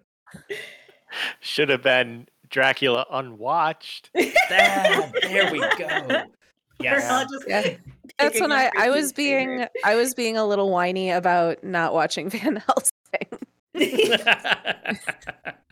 but I enjoyed it. I like that that for some reason these four Dracula movies have just drawn out some very strong opinions. And like by the end of this series, I was like, God, I hate Dracula. I can't watch another Dracula. I need to know more about Dracula. Like I am stuck in this thing now. Like I'm gonna read Bram Stoker's novel. I'm gonna do the Tumblr thing. I'm gonna watch Van Helsing. Like I'm here now, and I'm angry about it. Tune in for our next crossover where we're talking about four different other Dracula Four movies. different Draculas. No, No, I can't the- do it. I'm dragged no. out. it's a Dracula Yeah. pod. the Dracula Daily stuff is really interesting because it's not um th- it's not the order the book is published in it's just Mhm. strict chronological order and it was especially in the beginning sections which are almost all Jonathan's diary entries it was a little bit like getting an email update from my very good friend Jonathan Harker God, I love that. Who's who's having a very tough work trip. Oh my god. Also, the book is the book is insane. Like I'm really excited, Hallie, for you to read it for the first right, time. I'm putting it on hold right now.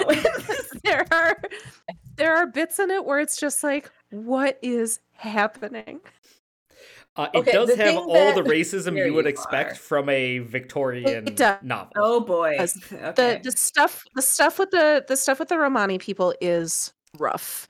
Hmm. Um because it was written in the 1890s 1892 by by yeah. by the English. So well, technically you know. Yeah. Irish.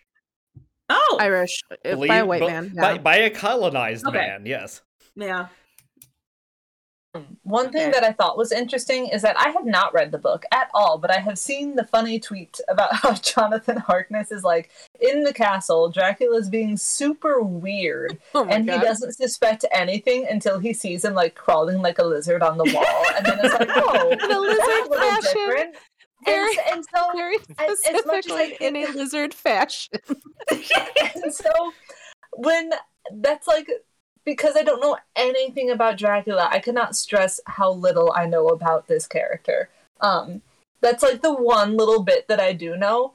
So I did not enjoy the 92 one, but it does get like a fraction of a gold star because it included the weird lizard wall crawling, which is the only thing I knew about Dracula. So that's all I know about the book. Man. Oh, I'm oh, oh. Excited for this. Okay. I have I have one more comment about this movie. Yes. I think part of the reason that I loved it, for all the other reasons I have said, is that at this point, like, you asked why Dracula was being retold in so many different ways and why people kept messing with the story. And personally, I think Dracula is just not my cup of tea. There are certain things that it can be the same story over and over. Like any version of Persephone and Hades, where they're in love and Persephone went willingly into the underworld. I'm I'm going to consume that ferociously. Inject it. Inject Yeah. it directly into my veins. Yeah. Yeah, straight in there. And I'm good to go. And I think Dracula just personally doesn't have that power. It doesn't have that draw. And so after three movies of even though they were different iterations and, you know, a few things changed here and there, it was ultimately the same story. And so I think this final one is just one up my app but it also was such a nice change of pace from the Dracula story I had had to watch at this point For for, sure. like five hours. But, So- Yes. but in a in a way, isn't Dracula like Hades and Mina like Persephone? Do not. No. I will stand No. on it all. Um, Do not. But- So, Kristen, if you haven't seen Van Helsing, I think you would enjoy it. It is a little bit what if Dracula was the friends we made along the way. Okay, that sounds sorry. Wonderful. God, I want that. I technically saw Van Helsing. I believe my family went to go see it in theaters. Um, however, I was a young one at that time, so any memory of it is lost on me. And Yeah, also, if I probably vibe- was like, "Who's Van Helsing? What? That's just Wolverine." Yeah, Yeah. it asks Yeah. you it it asks nothing of you in terms of familiarity with the Dracula story. And is just a, a like if you like Dracula Untold and you like the mummy, Van Helsing mm-hmm. exists in the middle of those two things. Okay, that is the one Dracula story I will continue on in with what I will yes, I will watch. And Dracula is not the main character in that. So it's a nice little Frankenstein. Plus. Spoiler. Franken- Frankenstein is in it, yes. Interesting. Ooh. So they were starting did- the connected universe even before Dracula Untold. I mentioned this to Hallie and David. Um, I read a book that was meant to be sort of a version of Frankenstein. Uh, oh God, what's it called? Martha, I feel like you would know was it. the Dark Descent of Elizabeth Frankenstein? Yes, it was. That I love one. that book. I love that It was so good, and they mentioned the town, like Eagle, Hout, Ingolstadt. Something- Ingolstadt. Ingolstadt, I don't know. Ingolstadt? and so in and so I There's an think eye. it was the 1931 movie that mentioned it, and I was like, oh, oh, oh, crossover! That's the town from the book. That's a Frankenstein thing. So I have no clue if that's actually canonically true in the world of Frankenstein, another novel I have not read and know nothing about. But I liked that there was potential for all these monsters to just be like actually existing in the same universe. Well, I believe Canonically. that Bela I believe that Bela Lugosi played Dracula in a movie with Frankenstein in it. Yes, Ooh, but it that's might fine. have been one of those um Abbott and Costello meet Dracula and also Frankenstein. Well, he definitely did that. But I of just I think that I think that Universal has been playing with these characters in the same kind of sandbox for a while. Yeah. The Dark Yeah, 'cause Universe thing was just sort of the- an attempt to like canonical rights to codify them. it. Yeah. Yes.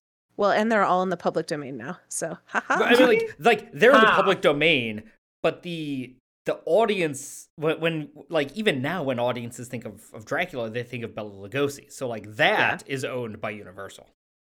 related because I do think we should start, and I, I do think we should start kind of winding down. Mhm. But um, in your episode on the mummy, catching up David folks, you posited the question of what is your favorite universal monster? And as far as I'm concerned, the mo- most correct answer is um, the creature from the Black Lagoon. Of I think he course you would say that. You love Shape of Water. As do we all, but It's actually it's actually probably the Wolfman, but I have a very soft spot in my heart for the creature from the Black Lagoon. I still have not seen that. Maybe I'll put that on hold too. Shape of Water, Yes. it rules. we we stay on fish gods. Fishman gods. and we stand the women who love them. Mm-hmm. Um, and then before we do wind down, um, speaking of what we were speaking of minutes ago, with how there are so many versions of Dracula, uh, after watching two of them, I started building my own Dracula, taking components Yes. from the things that I like. Yes. And I think you that, you um, Frankenstein to Dracula. I Frankenstein to Dracula. I really Frankensteined it because I did the thing that all the adaptations did and just made it a different story. Um, because what I want from Dracula is our intrepid cast of characters getting stuck in Drac's castle for some kind of period of time and Mhm. having to like escape. And then it really it really gets me that the movies like go to Transylvania to get Dracula to sign some papers for a real estate transaction. And then we go back to England where he's going to like rain his terror on everybody. So I would really like to see him rain his terror on a character like Renfield in the 1931 and then go to England because it's just scarier that way. And then I, I mm-hmm. I just really want them to like chase to do a boat chase. Like, oh man, we got to stop Dracula from getting to England to walk around and sometimes and sometimes eat people. That's what I want from Dracula. A classic scary house hanging out in the background. But if we weren't doing that, or if we were, oh, superstitious peasantry. That's also what I wrote down. I want more superstitious peasantry warning these foolish tourists. The the problem is the book has superstitious peasantry and it is about as racist as you as you'd imagine. Okay, well, I want A- an Irish dude who's never been to. Central Europe uh, doing it. I want I want non-racist superstitious Sure. peasantry who's just like, hey, you guys are idiots. Honestly, Nos- no, both versions of Nosferatu have good superstitious peasantry. Yeah, I would love to Um, see that. I, I would All right. also, it, based on everything you just said, I'd recommend you watch the the 2020 Netflix Dracula. Oh, okay. Uh, it is. It's three episodes. The first one eh, follows familiar beats, and the second two you're either on board or you're very off board with. Okay. Uh, I feel like some of you will be very on board with the changes that they make, and some of you might be like, "Nope, this is nonsense," uh, and Okay, get off and get off the up. boat. But taking specific parts from the actual films we watched. All right, I am keeping 1931 Renfield and Bela Lugosi, as well as his classic Drac design. Keeping the vibes and keeping those two people. I'm keeping um I'm keeping Van Helsing from the 70s Christopher Lee one, as well as the accidental slapstick that happens throughout that movie. Mhm. Um, I'm keeping Keanu. Quincy, he's in. He has a much bigger part, more lines. He's he's just around, keeping the bro squad. Um, all of the costumes I am keeping as well from uh, Bram Stoker.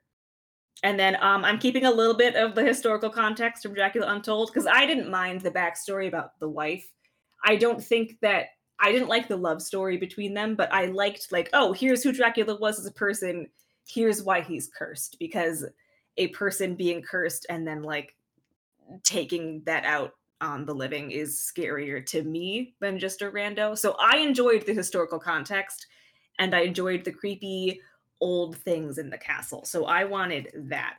And then all the other people who I just who I just mentioned. Really almost the whole cast of Bram Stoker except for Van Helsing and Renfield and Dracula. Interesting. Yeah. Yeah. That's my that's my ideal Dracula. I think that I I could take either Bela Lugosi or Christopher Lee. I really Mhm. enjoyed both of them. Um but otherwise I would watch that movie. Hell yeah. I'm gonna make it. I'm somehow going to make this movie. I'm just gonna splice it all together. Step one: In Frankenstein up. Bela Lugosi. With my vast resources and editing software, I am going In a few to do this. when I can watch something Dracula again, I will consider watching your Frankenstein Just for Dracula. time. And then only you can see it because it will violate all copyright laws. By by that point, at least the Universal Dracula will be in, in public domain. Oh so Oh my God, that's right. It will only violate some copyright laws. Okay, only some copyright laws. I've got that going for me. Okay.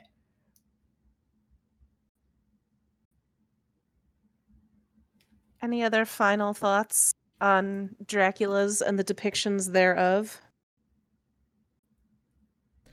Not a one of us in this episode did the Mitch Hedberg Doctor Acula joke, and this is me shoehorning it in here at the end. Just Is that so a Mitch Hedberg joke or is that a Scrubs joke? oh, I thought it was a Mitch Hedberg joke, but No, it's definitely it's definitely a Could- JD could be bit both. on Scrubs. could be both. I guess. Um, One closing thing that I want to hear from everyone is their ranking of the four movies Mm. officially. Mm. Uh, okay, I think I got that. Go. Go. Uh, number four, Dracula Untold. Num- uh, then a big jump, and this one's a little tough, but I'm gonna go 31 Dracula. It's just it doesn't click together like it should. Uh, then I'm gonna go with uh, Christopher Lee's Dracula because I liked it and I loved how it we like zigged instead of zagged. But at the end of the day, Bram Stoker's Dracula was like maybe the first Dracula movie I ever saw, and it left a lasting impression on me. And even this rewatch, I enjoyed. So that that is my number one. Um, it's also the closest to the source material. Uh, so uh, there we go. That's my that's my rank list.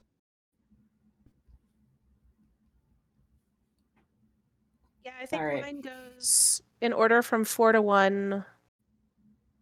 Dracula Untold, Bram Stoker's Dracula, and I give Bram Stoker's Dracula a bit of an edge. Um, mostly on the visuals. I think it's much more interesting to look at. Uh, and then 1931 and then 1958, which I just had a blast from start to finish. I thought that one was super fun. And it's the one that I could see watching again the soonest, I think. Mine is almost the exact same. I've got Bram Stoker's Dracula coming in at number four. Just did not care for it. And then Dracula Untold at number three. 1931 Bela Lugosi at number two. And then the Christopher Lee 58 at number one. My list is exactly the same as Martha's. Mm. Uh, Dracula Untold, Bram Stoker's Dracula, 1931, and Horror of Dracula being my favorite. Really Kristen, did not what is your expect us. list? To, this surprises no one. Number four, Bram Stoker's Dracula. Uh, number three, 1931 Dracula. It it charmed me, but it didn't wow me. Uh, number two, 1958 Dracula. And then number one, Dracula Untold. I I'm glad it. that you you are sing- you are single handedly pulling up Dracula Untold. I am single handedly pulling up Bram Stoker's Dracula. Yep. and we both were. Everyone was pretty down with uh, apparently 1958 Dracula is the winner of, Yeah. of our our ranking. That's the one that just across the board we're all like, yeah, it slaps. Because it does. So, next on tap for our next episode, uh, Pete and I are going to be doing a John Wick deep dive. So, we're, we're doing the John's Wick. Uh, there's only the one. there's there's three movies, but it's only the one guy. and actually, by the time our episode drops, there will have been four movies. Um, but we're probably only get around, getting around to watching the three. Yeah, I don't know if I'll be able to see number four in the theater beforehand. Yeah, but yeah, same. so that's going to be our next episode. So keep a lookout for that. Um, I this we're recording this before um I record my next Love Yes, so I can't do an announcement about what movie we're watching next yes, you for can. that yet. You are you are literally recording that tomorrow, and you are doing the. No, I know, but Pete, in the order that these episodes are going to be released, Oh, the episode see that Byron and. I are recording tomorrow is going to drop before this one that we're recording now. So I don't know what our next Love Ya is going to be That yet. that is a very good point. As I pull up the spreadsheet and know that there is nothing uh, after our John's Wick. Uh, cool, Yes, cutting this all out. Go ahead and either cut this Um, out or make us look dumb. But yeah, so um, I hope listeners enjoy that. Uh, you can find me elsewhere on the web, everywhere at Magical Martha, including tinyletter.com backslash Magical Martha, which is the newsletter I write sometimes. Um, keep an eye open for uh, what I'm sure will be some kind of Oscars analysis uh, pre and post game because I have a disease, and that disease is uh, Oscars obsession. And and speaking of, there might be an emergency "Did you do your homework?" episode after the Oscars, if we want to Correct. shout about that for a while. Um, We'll see how things go. we'll see. Yeah. Um. Uh, Pete, where can people find you? Yeah, you can find me on Twitter at Piko3000. That's P I K O 3000, where I'm talking politics and pop culture. And you can find me on Letterboxd at P Rhomberg, P R H O M B E R G, where uh, I'm not only reviewing, but also now rating movies using their five star rating system. Yes. Uh, so uh, look at all my reviews and ratings of these various Draculas. Um, you can find the show before we we let uh, the Catching Up David folks give their uh, spiel. You can find our show on Twitter, Instagram at DYDYH Podcast. Uh, obviously, you're listening to us, so you found it somewhere on a podcatcher. Uh, you can also uh, email the show at homework at podcast.com. And you can find us on Facebook by searching for uh, delete your Facebook account because they're a bad corporation. Uh, sorry, I meant uh, sort find us on Facebook by searching for Did You Do Your Homework? Uh, and I think that's all we had for business on our end. Yep, so yeah, that's yep. That's Catching all our up- plugs. catching up, David. What are you guys doing next? Where can we find you? Yes. So next time we will be watching Everything Everywhere All at Once, which I have heard nothing but good things about. Um, I know there's some Oscar buzz around that movie, um, but I don't know much of anything about it at all. So that'll be our next episode. You can find us at catchingupdavid.podbean.com or on Twitter at catchingupdavid and that's I I just run the Twitter, but I always tag Hallie and Kristen when things go up, so you can find them there as well. Yeah. We don't talk Yeah. about anything on our Twitters. No. post, like nothing important that you will want to know. But if you if you want to see how I occasionally tweet about Ace Attorney, you can go to uh at Khalliesi. That's K H A L L I E E S I because I made it complicated. Oh wait, that's not my handle at all. My handle is just my name. My handle's Hallie Koontz. I forgot that my display name is Khalliesi. Okay. Yeah, it's just at Hallie Koontz. H A L L I E K O O N T Z. Um, you can't find me anywhere. I don't exist. So Good. Correct. Pro- probably Yeah. for the best.